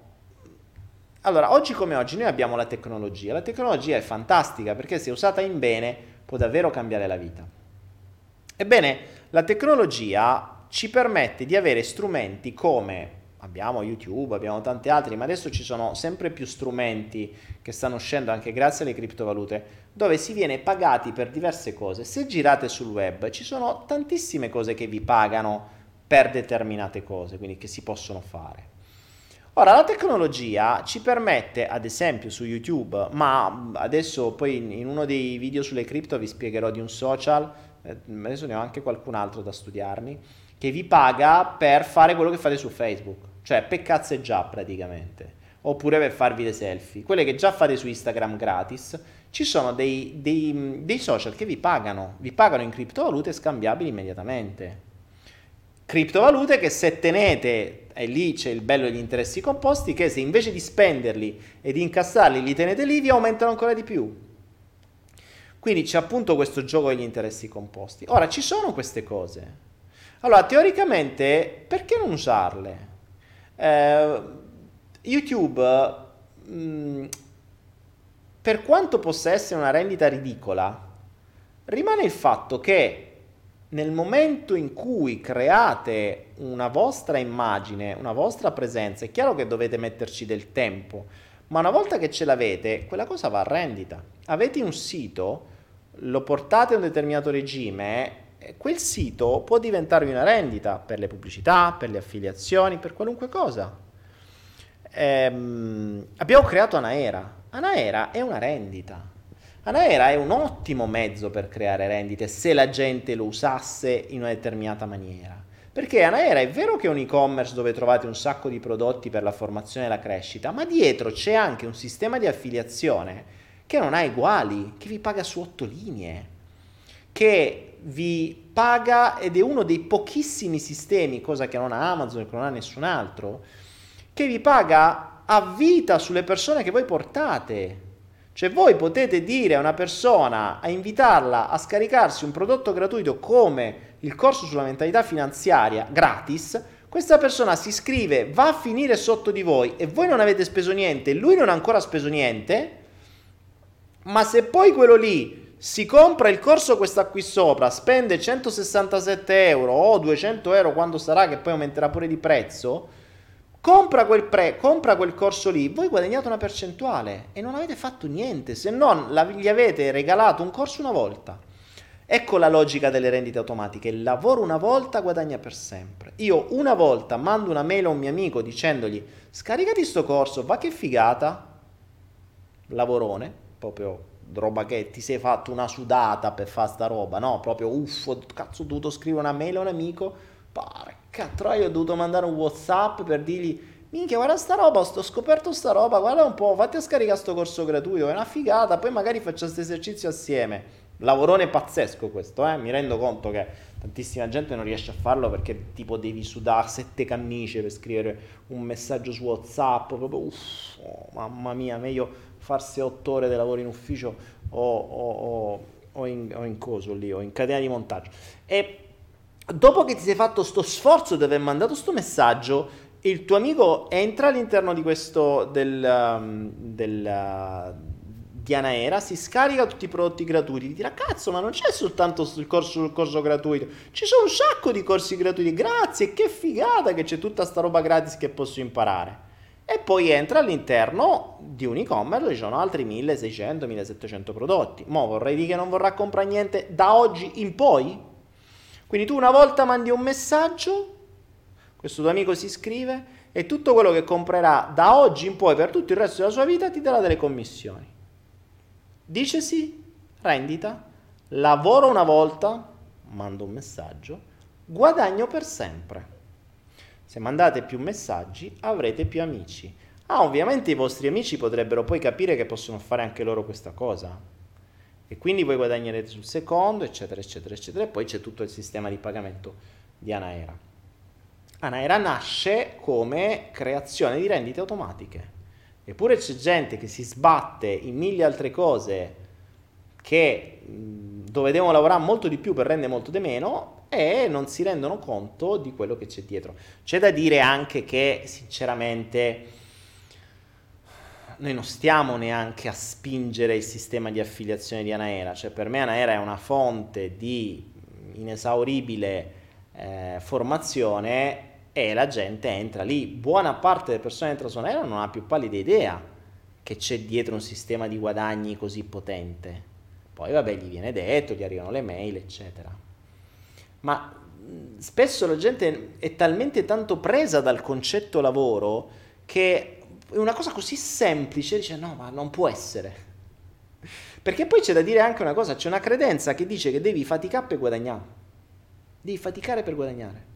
C'è tantissima gente che ha questa, questa credenza, che devi faticare per guadagnare, anche perché per concetto di lavoro spesso e volentieri è qualcosa di faticoso. Ah, tra l'altro, a proposito di manipolazione di massa, se non ricordo male, l'articolo 1 della Costituzione, se non è 1 o il 2, mi ricordo qual è, dice l'Italia è una repubblica fondata sul lavoro. Cioè, fondata sul lavoro, non fondata sulla libertà, sulla serenità, sulla pace interiore, sulla comunanza dei beni, sull'evoluzione, sulla crescita. No, cazzo, è fondata sul lavoro. Ce lo dicono proprio i padri della Costituzione, mortacci loro, se loro fai cazzi loro poi fare un'altra cosa. Sì, siamo fondati sull'allegria. Oh, l'Italia è una repubblica fondata sull'allegria. No, è fondata sul lavoro. Porca troia. Quindi le fondamenta dell'Italia sono il lavoro. E le, chi sono le fondamenta? Chi deve creare queste fondamenta? Voi. Eh, dovete lavorare come schiavi, appunto.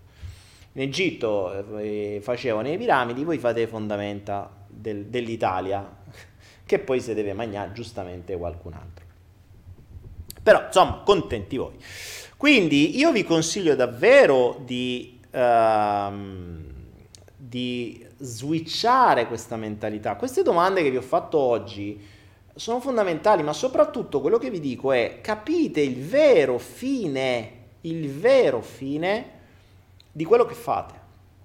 Cioè, questa chimera della soddisfazione personale, della realizzazione personale, del successo.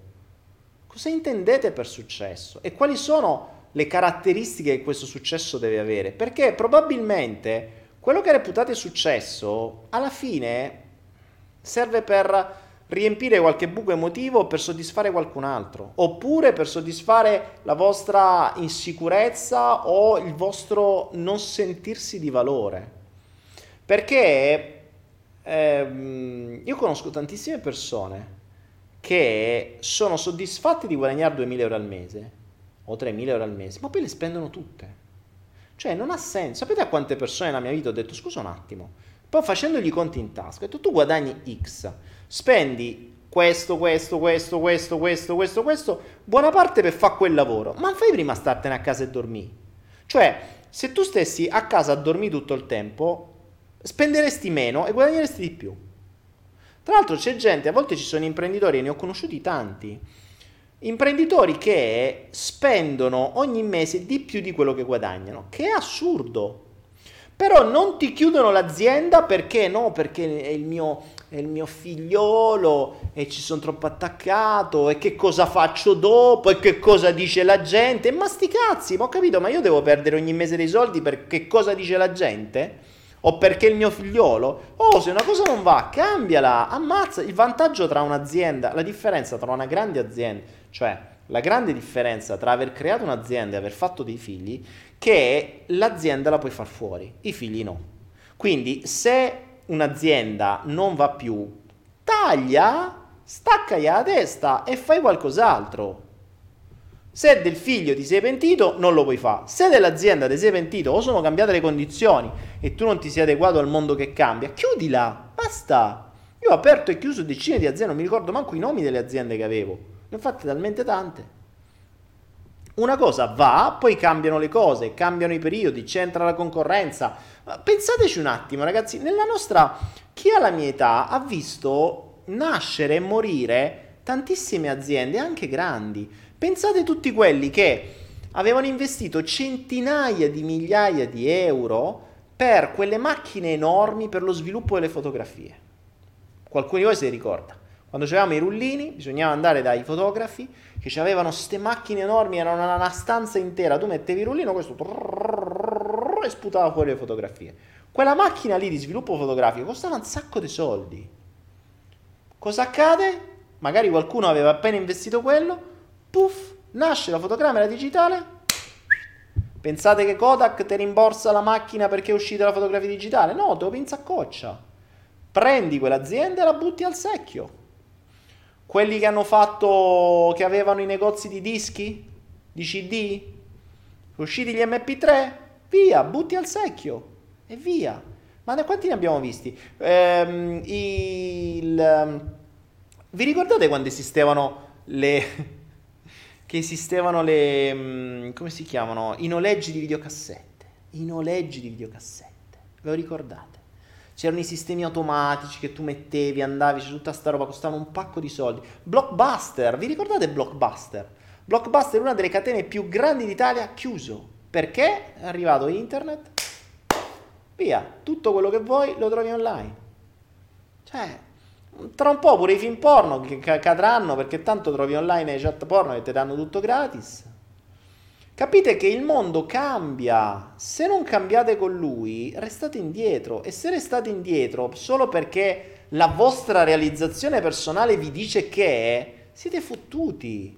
Cioè dovete mettere da parte la, il concetto di immagine, il concetto di che dicono gli altri, il concetto di devo guadagnare X per sentirmi figo, ma switchatelo completamente con quello che mi rimane, quanto guadagna il mio denaro e quanto devo far lavorare il mio denaro affinché io non faccia un cazzo nella vita. Quando arrivo nella condizione che mi sveglio la mattina e dico, oh, oggi c'ho niente da fare, decido io finalmente cosa posso fare, sono obiettivamente libero. Credo che questo sia vero, la vera libertà. Svegliarsi la mattina senza una sveglia, quando vuoi e quando ti svegli, decidere tu cosa fare. Non che qualcun altro ha deciso per te, non che qualcun altro ha deciso che ti devi svegliare alle 8, che ti devi vestire in una certa maniera, che devi prendere la macchina, fare 200 km e andare a fare chissà che cosa. Quella non è libertà di un cazzo, eppure la gente pensa di essere figo e libero perché lavora. Poi magari fa un sacco di soldi e li tiene disoccupati. È da pirla? È da pirla davvero? Pirla è una parola milanese, si può dire pirla. Cioè, questo è il concetto. Quindi vogliamo cambiare le cose, switchiamo questa benedetta logica, iniziamo a ragionare su qualcos'altro. Quando cominciamo a ragionare su qualcos'altro, la mente si sposterà a cercare altro. Non cercherà più un lavoro, cercherà delle rendite, cercherà delle modalità per creare qualcosa in automatico. E certo, è vero, c'è un problema. Quando qualcuno vi dice "Ma tu che cosa fai?" È un casino rispondere. Perché se il vostro obiettivo è dover saper rispondere a che fai nella vita e quanto guadagni, oppure dare qualcosa da rispondere ai vostri genitori, perché ho visto pure gente che si imputtana la vita perché sono i genitori che devono dire che cosa fa il figlio o la figlia. C'è stato quando sono stato Gio Foggia in ospedale, i, quelli che stavano in corsia mi chiedevano, ah, tu che fai? Che fai in Asia? E la mia risposta è, vivo? Cioè, che devo fare? Che domanda fai? Cioè, cosa vuoi che faccia in Asia? Vivo? Eppure la gente si aspetta che lavoro fai, perché secondo loro vivere è lavorare. Vivere non è lavorare, cazzo! Cioè, se io dovessi lavorare, non potrei fare questo. Se io dovessi eh, svegliarmi domani mattina alle 7 per andare a fare chissà che cosa, non potrei stare qui alle 5, 4 del mattino a sta chiacchierare con voi. Non potrei farlo. Dovrei fare altro.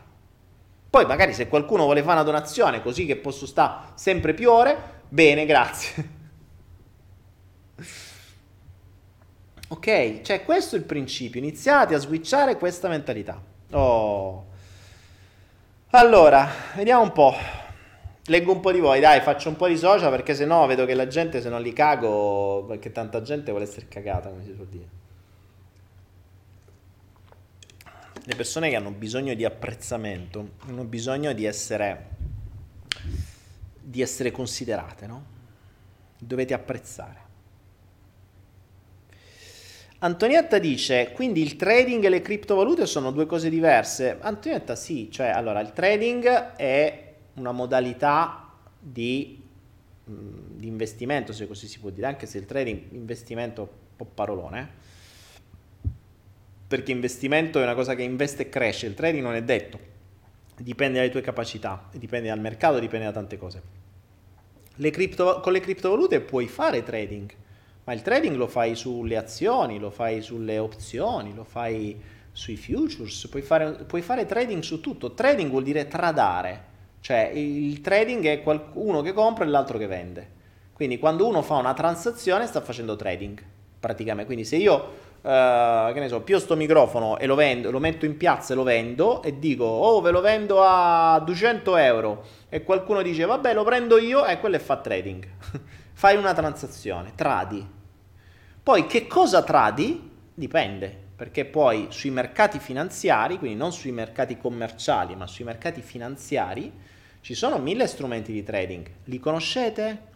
Su Anaera abbiamo i corsi di trading, abbiamo i corsi di spread trading, abbiamo i corsi di option trading, quindi abbiamo, ci sono i corsi per tradare sulle materie prime, ci sono i corsi per tradare sulle opzioni, ci sono i corsi per le criptovalute che ho fatto io, cioè ci sono diverse cose sul trading e probabilmente in futuro ne arriveranno anche altri che stiamo vedendo con alcune persone.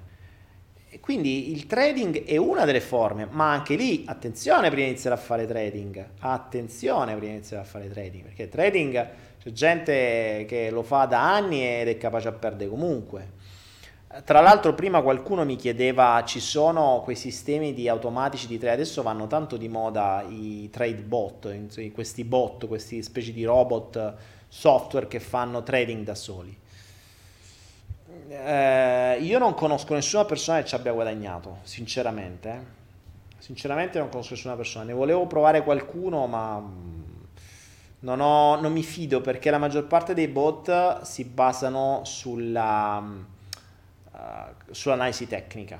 E l'analisi tecnica non è sempre vincente e soprattutto eh, in questi giochi spesso e volentieri chi guadagna veramente sono le piattaforme di trading con le commissioni. Per cui va a finire che tolte le commissioni ti rimane ben poco. Però insomma sul, sui trade bot non, non, ho tanta esperienza perché io sinceramente non li ho mai usati.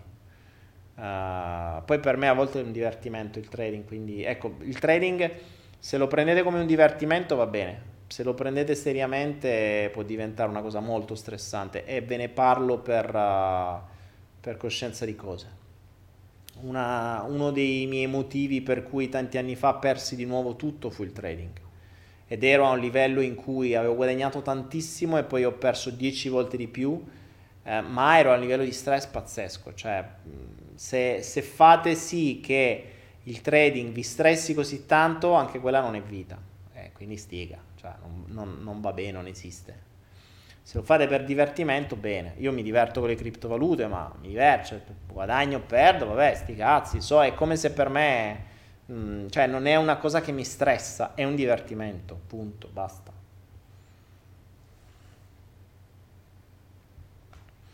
Antonietta dice, quando si investe in cripto si pagano le tasse? Allora, Antonietta, eh, stanno, mm, stanno legalizzando un po' tutto sulle cripto. Fino a qualche anno fa non se ne cagava nessuno. Poi da quest'anno tutti quanti si stanno svegliando, ci sono, dei, ci sono delle tassazioni, eh, però ogni nazione sta mettendo le sue, quindi c'è da dire una cosa, eh, tassi, il solito discorso, tassi se incassi, non se spendi, eh.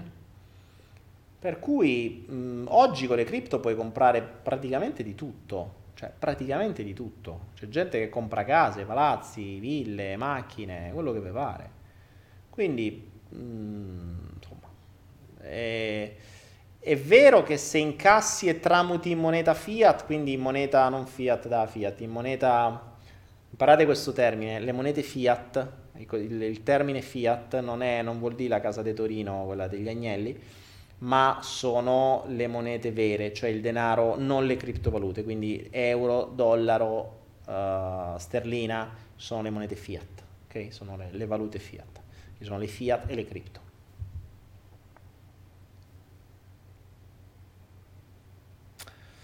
Allora, Morpheus dice Daniele, puoi fare dei corsi a pagamento per diventare un nomade digitale? Mm, allora, Morpheus, non ti, nego, non ti nego che il progetto c'è E stiamo ragionando anche con, con, qualcuno di voi che sta qui in chat. Eh, c'è tanto materiale che bisognerebbe fare. È un progetto molto ampio perché il nomade digitale presuppone tante conoscenze del web, proprio perché è digitale. E le conoscenze del web, tra l'altro, sono costantemente aggiornate. Per cui, se io ti faccio oggi un corso su YouTube, rischia che fra un anno te lo devo rifare eh, e non è esattamente automatica sta cosa.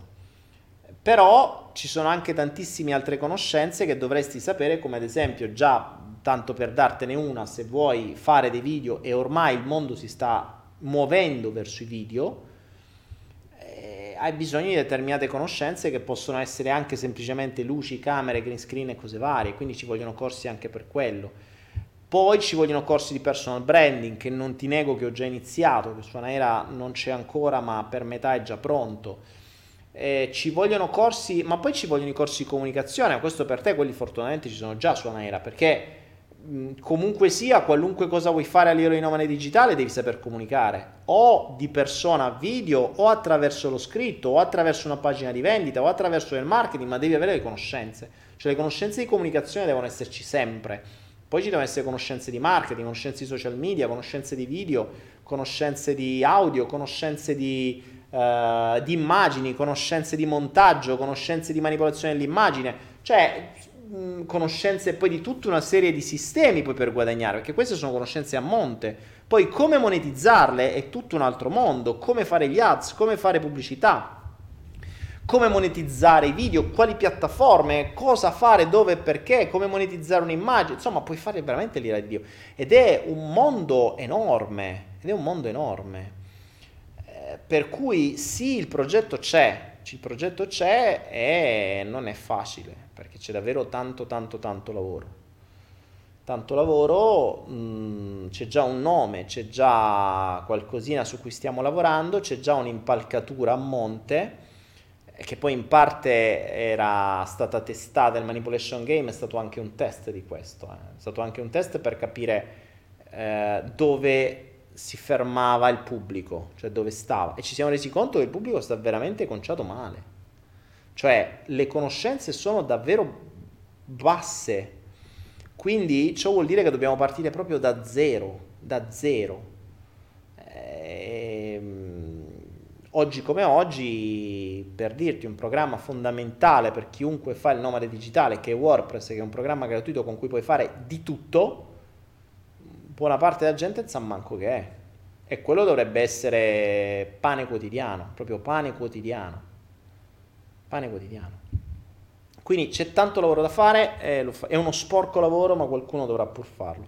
Anzi, se io tra l'altro adesso fa, lancio un appello, perché tra l'altro va, sai mai che con tutti i videogiocatori che stanno qua in giro ci trova qualcuno. Uh, se qualcuno che, sta, che mi sta ascoltando volesse partecipare alla creazione di corsi, di videocorsi, che poi andranno su Naira a pagamento, um, quindi prenderà le commissioni su ogni vendita. Per quanto riguarda il nomadismo digitale, quindi tutto ciò che riguarda il, i business che si possono fare online, sono veramente tanti, e c'è davvero tanto materiale, si facesse avanti perché uh, we want you, come si suol dire, I want you, vi ricordate quella americana, quella, la, il grande fratello che dice I want you. Ebbene, voglio voi per sviluppare questo progetto, perché uno è una cosa che non mi diverte fare, io mi diverto a fare questo, e se mi devo mettere a spiegare tutte le robe di marketing online, pff, mi stufo, ho voglia, quindi preferisco lasciare spazio a qualcuno che magari è anche più esperto di me a fare questi corsi. E, e, magari ci si può fare anche un, uno sui videogiochi, perché anche i videogiochi c'è da dire che sono un business della Madonna, ormai c'è gente che guadagna solo grazie ai videogiochi e qui su Twitch ve ne fate un'idea. Twitch, ad esempio, questa è una piattaforma che bisogna conoscere perché mh, può diventare un mezzo per monetizzare i contenuti video, più di YouTube. È un mezzo ovviamente più per i videogiocatori, meno per quelli come me, però è un ottimo mezzo, a livello qualitativo è sicuramente migliore, per chi fa video è sicuramente migliore. Quindi ce n'è, da, mm, ce n'è di cose da... Eh, ce n'è di cose da, da imparare. Ricky fuori dentro dice Daniele, volevo sapere se conosci Telar. No, non lo conosco. Che cos'è? Fammi Ricky fuori e dentro, fammi, mandami una mail privata se mi vuoi far Ehm, se vuoi se vuoi dirmi qualcosa. Allora ragazzuoli, siamo a due ore, io direi che possiamo anche andare verso la chiusura. Eh, quello che volevo dirvi è fino a domani, ricordatevi, fino a domani notte, quel corso lì che secondo me è fondamentale, dovrebbero averlo tutti per iniziare a capire che cosa vuol dire far mh, mm, far crescere, far lavorare il proprio denaro. Qui ci sono le basi proprio, cioè qui si impara quello che fanno le banche, lo potrete fare voi in maniera legale, precisa e con tutte le istruzioni passo per passo. Questo corso qua, non questo delle donazioni, ma quello sopra che sta nella scritta gialla, che fino a ieri veniva venduto a 167 euro in offerta, ma adesso facciamo un'altra offerta eh, quindi veniva venduto a 167 euro e aumenterà di prezzo più avanti. Questa sera fino a domani vedo a 130, con la speranza che i 37 euro che vi avanzano siano i primi che versate appena aprite questo, questo sistema qui, li versate così che cominciate a capire come fare, come muoversi. Questo è mm, il mio augurio. Vi posso garantire oggi come oggi, se vi potessi dare un consiglio, vi dico prendetelo. Prendetelo perché vi inizia a far entrare un'altra mentalità. Gli date valore, perché non è un corso gratuito, il corso sulla mentalità finanziaria, tanto per darvi un'idea che è quello gratuito, in giro c'è gente che se lo vende a 1000 euro, 1000 euro e fa neanche tutto quello che faccio io. Quindi 1000 euro quel corso che io do gratis, però magari c'è gente che lo segue e non gli dà valore perché non lo paga. Questo è sempre il discorso che se uno lo paga gli dà valore. Quelle informazioni che stanno qua sono di estremo valore. Questa roba qui potrebbe essere venduta a migliaia di euro, perché non è una roba che conosci tutti i giorni. Però voglio essere, insomma, voglio arrivare a tutti, preferisco che le migliaia di euro le investite su questo sistema invece che eh, le date a me che eh, non, non non è il caso, insomma, preferisco che siano più persone ad averlo a meno prezzo piuttosto che poche persone ad averlo a tanto. Insomma, è una conoscenza che deve essere diffusa quanto più possibile, ma deve essere data non a tutti, perché potrebbero farsi del male, potrebbero non comprenderla, cioè ci deve essere una selezione all'ingresso. Capirete poi perché, perché bisogna già entrare in un certo tipo di mentalità, non è un corso per tutti, cioè tu non puoi andare da quelli che sono veramente abituati al lavoro e che vogliono lavorare e, e, che, e che, sono interessati soltanto a sapere quanto guadagni e che, che, che lavoro fai per fare i fighi, non gli puoi di questo corso perché lascia perdere. Cioè, continua a fare quello che stai facendo, va bene così. Invece, chi mi sta seguendo inizia già a ragionare in maniera diversa. Ecco, questo è un buon ingresso. Questo è un buon ingresso perché può, almeno di sicuro, mh, vi, vi, fa lavorare i soldi a un valore ben più alto rispetto a quello che, eh, che, che avete. Diciamo che è un modo, ecco, sto offrendo un lavoro ai vostri soldi. Con questo corso voi date un lavoro ai vostri soldi. Finalmente i vostri soldi smetteranno di fare un cazzo e inizieranno a lavorare per voi. E questo, cioè, che cosa serve questo corso? Per far smettere i vostri soldi di non fare una mazza dalla mattina alla sera e farli lavorare per voi. Dopo tutto quello che avete fatto per averli, adesso è arrivato il momento che i vostri soldi lavorino per voi. Come? Con quel corso che sta lì lo capirete. Quindi soldi di tutti quelli che mi ascoltate, tremate perché tra un po' cominciate a lavorare e so cazzi vostri. Uh, Willia, Willia Colonnetti. Daniele, avrei una domanda. Eh, va bene, dimmelo. Dimmi, dimmi, la domanda. Adesso facciamo un po', dai, leggo un po' di domande anche perché su due ore la gente mi rendo conto che a quest'ora deve andarsi a fare gli spritz. E vediamo un po'. Allora, 10 minuti di domande a raffica, vediamo, vediamo. Allora, con questo corso deve lavorare il 10% degli investimenti o solo una parte del 10%? Che cosa intendi, William? Eh, puoi far lavorare quello che vuoi.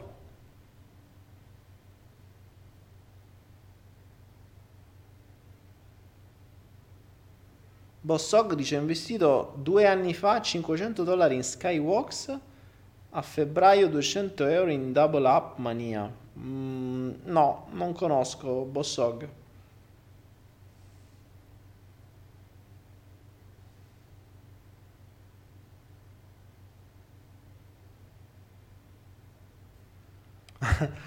dice, puoi, fare, puoi fare questi corsi una volta a settimana. E, ehm, Morpheus, cioè allora, martedì e giovedì tutti i giorni sto qua di notte. Se devo mettermi pure il mercoledì, o io c'avevo pure una vita, insomma, vorrei pure fare qualcosa. Poi dici perché non giri i corsi? Poi mi chiedete i corsi sui nomadi digitali. Ma se io sto qua dalla mattina alla sera a fare cose per voi, eh, eh, quando faccio i corsi per i nomadi digitali? Eh no, ai tempi miei queste conoscenze non c'erano, ma non era neanche possibile perché i tempi sono cambiati pesantemente, non c'era la tecnologia, non c'era niente. Ah no, William Colonetti, il 10% del barattolo... Allora, il barattolo investimenti è il 10% del tuo patrimonio, ok? Dipende come dividi i tuoi investimenti.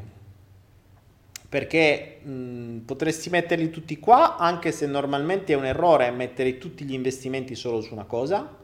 Quindi dovresti dividere gli investimenti su più investimenti, ovviamente. Quindi su più fonti di investimento. Qua ci puoi mettere quello che vuoi, eh, certo che se non hai altre fonti di investimento, pur di, te- pur di non tenerli in banca, li fai rendere. Cioè il barattolo investimenti deve rendere, ok? Quindi se tu hai 5 modi per fare il 10% all'anno, o uno fa il 5, uno fa il 20, uno fa il 30, bene così. Se non hai niente, eh, intanto mettilo dove rende, poi magari appena gli altri si splittano. Perché ci sono altre forme di investimento che prima o poi spiegherò basandosi anche attraverso le criptovalute, ma come passaggio. E ho capito, però insomma devi avere già delle conoscenze, le devo ancora fare, quindi poi magari puoi splittare. Io ad esempio su questi livelli di guadagno 6,5-7% è abbastanza facile trovarlo. Cioè avere il 6-7% l'anno è abbastanza banale. E ho un determinato patrimonio splittato tra più cose, quindi una parte su questo qui al 6,5, un altro al 6,5, un altro al 6,5, poi ce ne ho altri al 15, altri al 20, altri al 30 e mischi tutto. Fine anno hai 10, 15, 20%, dipende poi da, da, da, come, da, come, da come va l'anno, perché poi ci sono anche quelli di trading dove puoi perdere o dove puoi eh, fare il 200-300%. Eh, qualche giorno fa sulle cripto mh, mm, ho chiuso alcune operazioni con uh, il 100-150%. Ho consigliato delle cripto tempo fa che hanno fatto 10 volte, cioè hanno fatto il, il 1000%, quindi insomma eh, si mischia tutto, si vede alcune parti fanno il 6%, altre fanno il 100% e magari a fine anno raccogli il 20-30% ed è già una bella percentuale il 20-30%. È difficile da fare. Uh, 21 Leon mi dice: Secondo te è valido guadagnare con Amazon FBA? Allora, Amazon FBA io non l'ho studiato più di tanto, so di cosa si tratta, però ho tante remore in proposito, perché Amazon FBA è un business che per Amazon, cioè il vero business lo fa Amazon, lo fai tu. Per cui mh, mm, c'è un amico che si sta informando, ma io per ora ne sto, mi, mi gratto la testa. Eh, ne sto fuori, non mi interessa, a parte vabbè che non stando in Italia non posso usarlo, quindi bisogna avere un'azienda italiana. Il problema di House FDA è che devi avere un'azienda, se non ricordo male, in Italia, quindi già il fatto che devi avere un'azienda in Italia, cioè, eh, vuol dire che stai lavorando per lo Stato. Quindi una parte la lasci Amazon, una parte la lasci lo Stato e stai a lavorare gratis. Torniamo sempre al suo discorso, non è importante, anche lì, ecco, questa è un'altra cosa importante, mm, bravo che mi hai dato questo spunto. Come dicevo prima, la cosa importante non è quello che guadagnate, ma quello che rimane. Quando si parla di un imprenditore è ancora peggio. Perché ci sono imprenditori, io ero uno di questi, che dicevo, ah che figata, guadagno un milione di euro l'anno. E ho capito, ma quanto ti rimane? Perché se di quel milione di euro l'anno mi rimaneva niente, andavo sotto zero, sì, facevo il figo che dicevo che guadagnavo un milione di euro, quindi tutti quanti, oh, che figo, bello, ti venivano a cercare i soldi, ti sfruttavano, stavano sempre a casa tua, tutti volevano mangiare, bere e divertirsi. E la tua accettazione era contenta, il tuo apprezzamento era contento, ti divertivi, facevi quello che volevi, ottenevi quello che volevi, ma alla fine dei giochi non ti rimaneva niente. Quindi l'imprenditore ancora di più, anche lì Amazon FBA, sì, tu puoi dire wow che figo, ho guadagnato, ho venduto per 100.000 euro, ma l'importante non è per quanto vendi, ma quanto ti rimane. Perché quando parli di imprenditoria è molto peggio, perché hai le commissioni di Amazon se fai Amazon FBA, poi hai le tasse. Attenzione, le tasse non sono quelle che ti raccontano tipo il 30%, no, perché hai le tasse, poi hai l'anticipo sulle tasse, poi hai l'INPS, poi hai la Camera di Commercio, poi hai il commercialista, poi hai la tassa di sta minchia, la tassa di sta cippa, la tassa di qua, la tassa di su, la tassa di giù, la tassa sulla tassa, la tassa della tassa sulla tassa, la tassa dell'ombra della tassa sulla tassa e quindi alla fine vai a tassarti circa l'imposizione fiscale in Italia è circa il 70%. Metti quello che devi dal commercialista e che ti rimane? Quindi devo lavorare per te, per, per lo Stato? Boh, vabbè. Quindi attenzione quando decidete di fare operazioni in proprio, perché l'imprenditoria uno, cioè l'imprenditore uno deve saperne e se non ha le basi di imprenditoria, non ha mai studiato imprenditoria, lasciasse perdere. C'è il mio primo video su uh, il mio primo video del demotivatore che si chiama Tu vuoi fare l'imprenditore. Tu vuoi fare, tu vuoi fare l'imprenditore e guardatelo, cioè se qualcuno avesse voglia di fare l'imprenditore, prima si guardasse il video tu vuoi fare l'imprenditore. Fondamentale, è un video da demotivatore, quindi vi demotivo a fare l'imprenditore, cioè vi do tutta una serie di, di cose per cui sarebbe meglio non farlo. Se riuscite a superarlo fatelo, però c'è bisogno di conoscenze, gli imprenditori chiudono non mi ricordo quante centinaia di aziende al giorno in Italia, cercate di non essere voi la prossima, cioè di aprirle e di chiuderla. Quindi oggi come oggi non è facile. I nomadi digitali, la cosa bella dei nomadi digitali che proprio perché sono nomadi e stanno in giro per il mondo, possono usare delle, eh, delle, mm, delle modalità internazionali che sono diversi.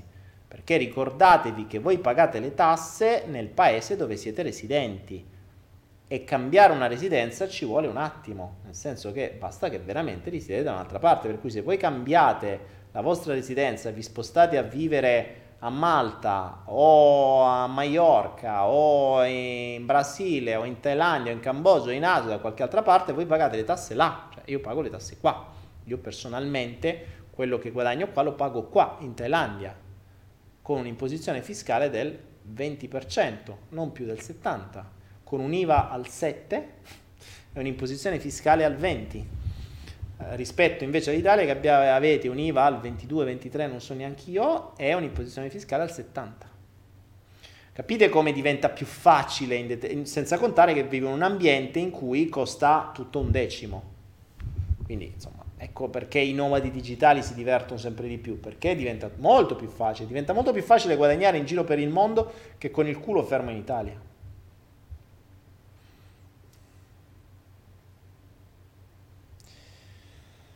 Ah.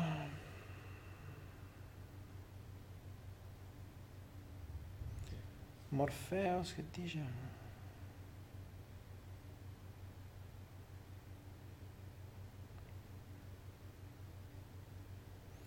Dove comprare con le cripto cose fisiche? Ah, qualcuno mi chiede il corso quello da 1000 euro. Allora, c'era un altro corso che si basava sulle cripto ma era sempre sugli investimenti, che costava molto di più, costava 1000 euro, perché presupponeva un capitale di almeno 10.000 euro e, eh, e, si basava su un principio completamente diverso rispetto a quello di questo corso qua che è per chiunque. Ma soprattutto costava così tanto perché più persone lo sanno, meno si guadagna. Ecco perché dovevo tenere alto il prezzo, perché sono uno di, dei primi di quello che investe e non ho interesse assolutamente a dare quelle informazioni, perché se passano quelle informazioni, più persone passano, meno guadagno io. Quindi se io devo togliermi una fonte di guadagno, da qualche altra parte deve arrivare. Ora, questo corso qua, basandosi anche sul concetto cripto, per adesso l'abbiamo messo in stand by perché le condizioni non sono delle migliori, nel senso che fino a qualche mese fa si riusciva a guadagnare anche un 20-30% l'anno sugli interessi e, e, non è così semplice come con questo qui, quindi bisogna lavorarci un po' di più, cioè lavorarci, qualcosina ogni giorno la devi fare. Adesso Mm, siamo, oggi eravamo sul 8, 9, 10%, però è, non è fisso, quindi potrebbe darsi che un giorno è il 6, un giorno il 10, un giorno il 20, un giorno il 30, dipende molto dal mercato. Questo corso, eh, qualcuno me lo sta chiedendo, mh, probabilmente a breve lo rimettiamo, probabilmente a breve lo rimettiamo, tra l'altro sono cambiate le condizioni, probabilmente dovrò aggiungere qualche altro modulo, quindi nel caso, cui, eh, nel caso in cui lo rimettiamo vi farò sapere. In più con quel corso noi regalavamo questo, quindi se qualcuno avesse già preso questo qui gli verrà scontato. Quindi se qualcuno avesse già preso questo corso sugli interessi al 6,5, al 6,5, al 30 eh, e prenderà anche quell'altro che costa molto di più, quello che ha speso per questo glielo scontiamo. Questo è fondamentale nel caso in cui lo compriate Mm, magari nei prossimi giorni adesso vediamo se riesco a rivederlo e correggerlo e vi, uh, vi, um, vi, verranno, insomma, vi verrà dato questo sconto in più. Uh, Giuseppe Gelatana, quanto tempo ci vuole per prendere la cittadinanza? Allora, no, io non ho la cittadinanza, ragazzi. La cittadinanza non l'avrete mai. La cittadinanza non l'avete da nessuna parte. Cioè, la vostra cittadinanza italiana Qualcuno mi ha chiesto quanto tempo ci mettete ad avere la cittadinanza thailandese o quello che sia. Eh, no, la cittadinanza non la prendete, prendete la residenza. La residenza ci vuole ben poco, basta che vivete in una nazione. Cioè se vivi in una nazione, hai una, una casa con un contratto d'affitto di sei mesi, un anno e, e basta. Cioè vai all'ambasciata, gli dici io vivo qua, appunto, ti iscrivi all'aire e basta tempo un mese sei ufficialmente, hai ufficialmente cambiato residenza, sul tuo certificato di residenza italiano appare che sei un italiano all'estero, punto, molto semplicemente. Angelo Viola, Angela Viola dice mi vedi? Certo che ti vedo. ok ragazzi, 2 ore e 18, io direi che per questa sera ce l'abbiamo fatta.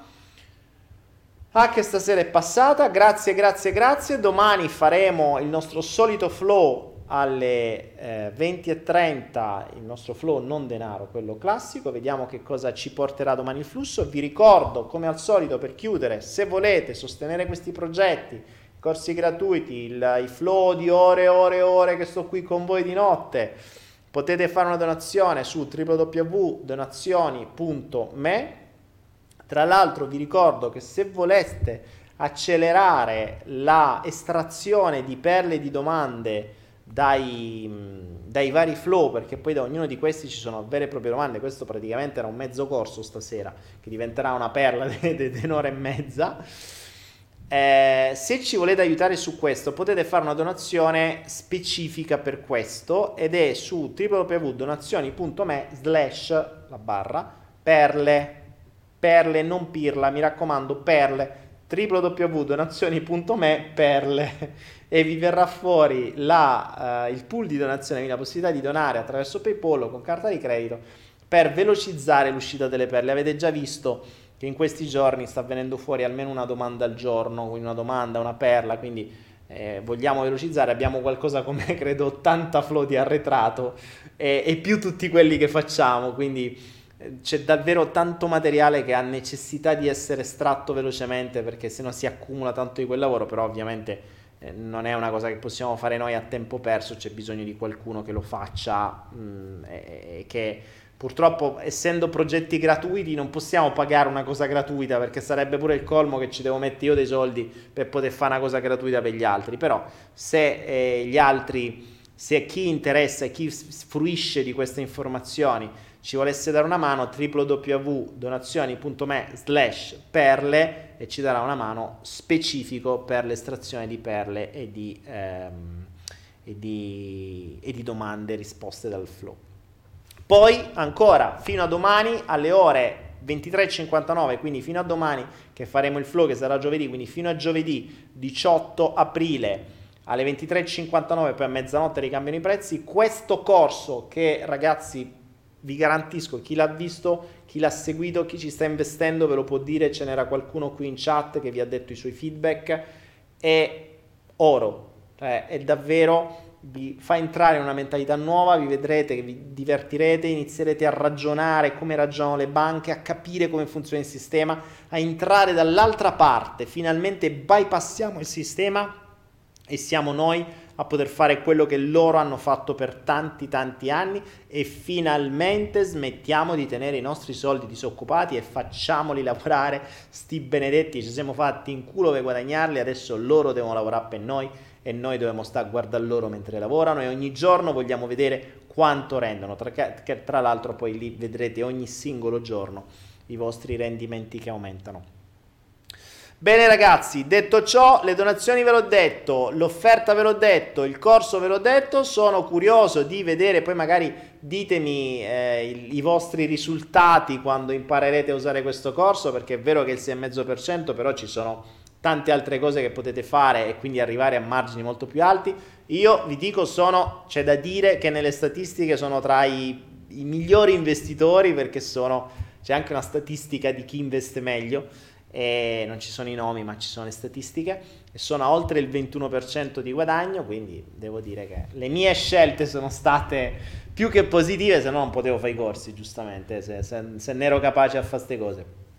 Non potevo fare i corsi grazie grazie grazie. Noi ci vediamo domani. Vi aspetto con il prossimo flow e mi raccomando, ricordate a tutti di spostarsi su Twitch perché da oggi in poi sarà sempre solo su Twitch e su Facebook e su YouTube. Troverete soltanto la paginina che gira con l'iconina di me che si vede ma che non si sente e che vi spinge qua su Twitch. Grazie, grazie, grazie, a domani e buonanotte!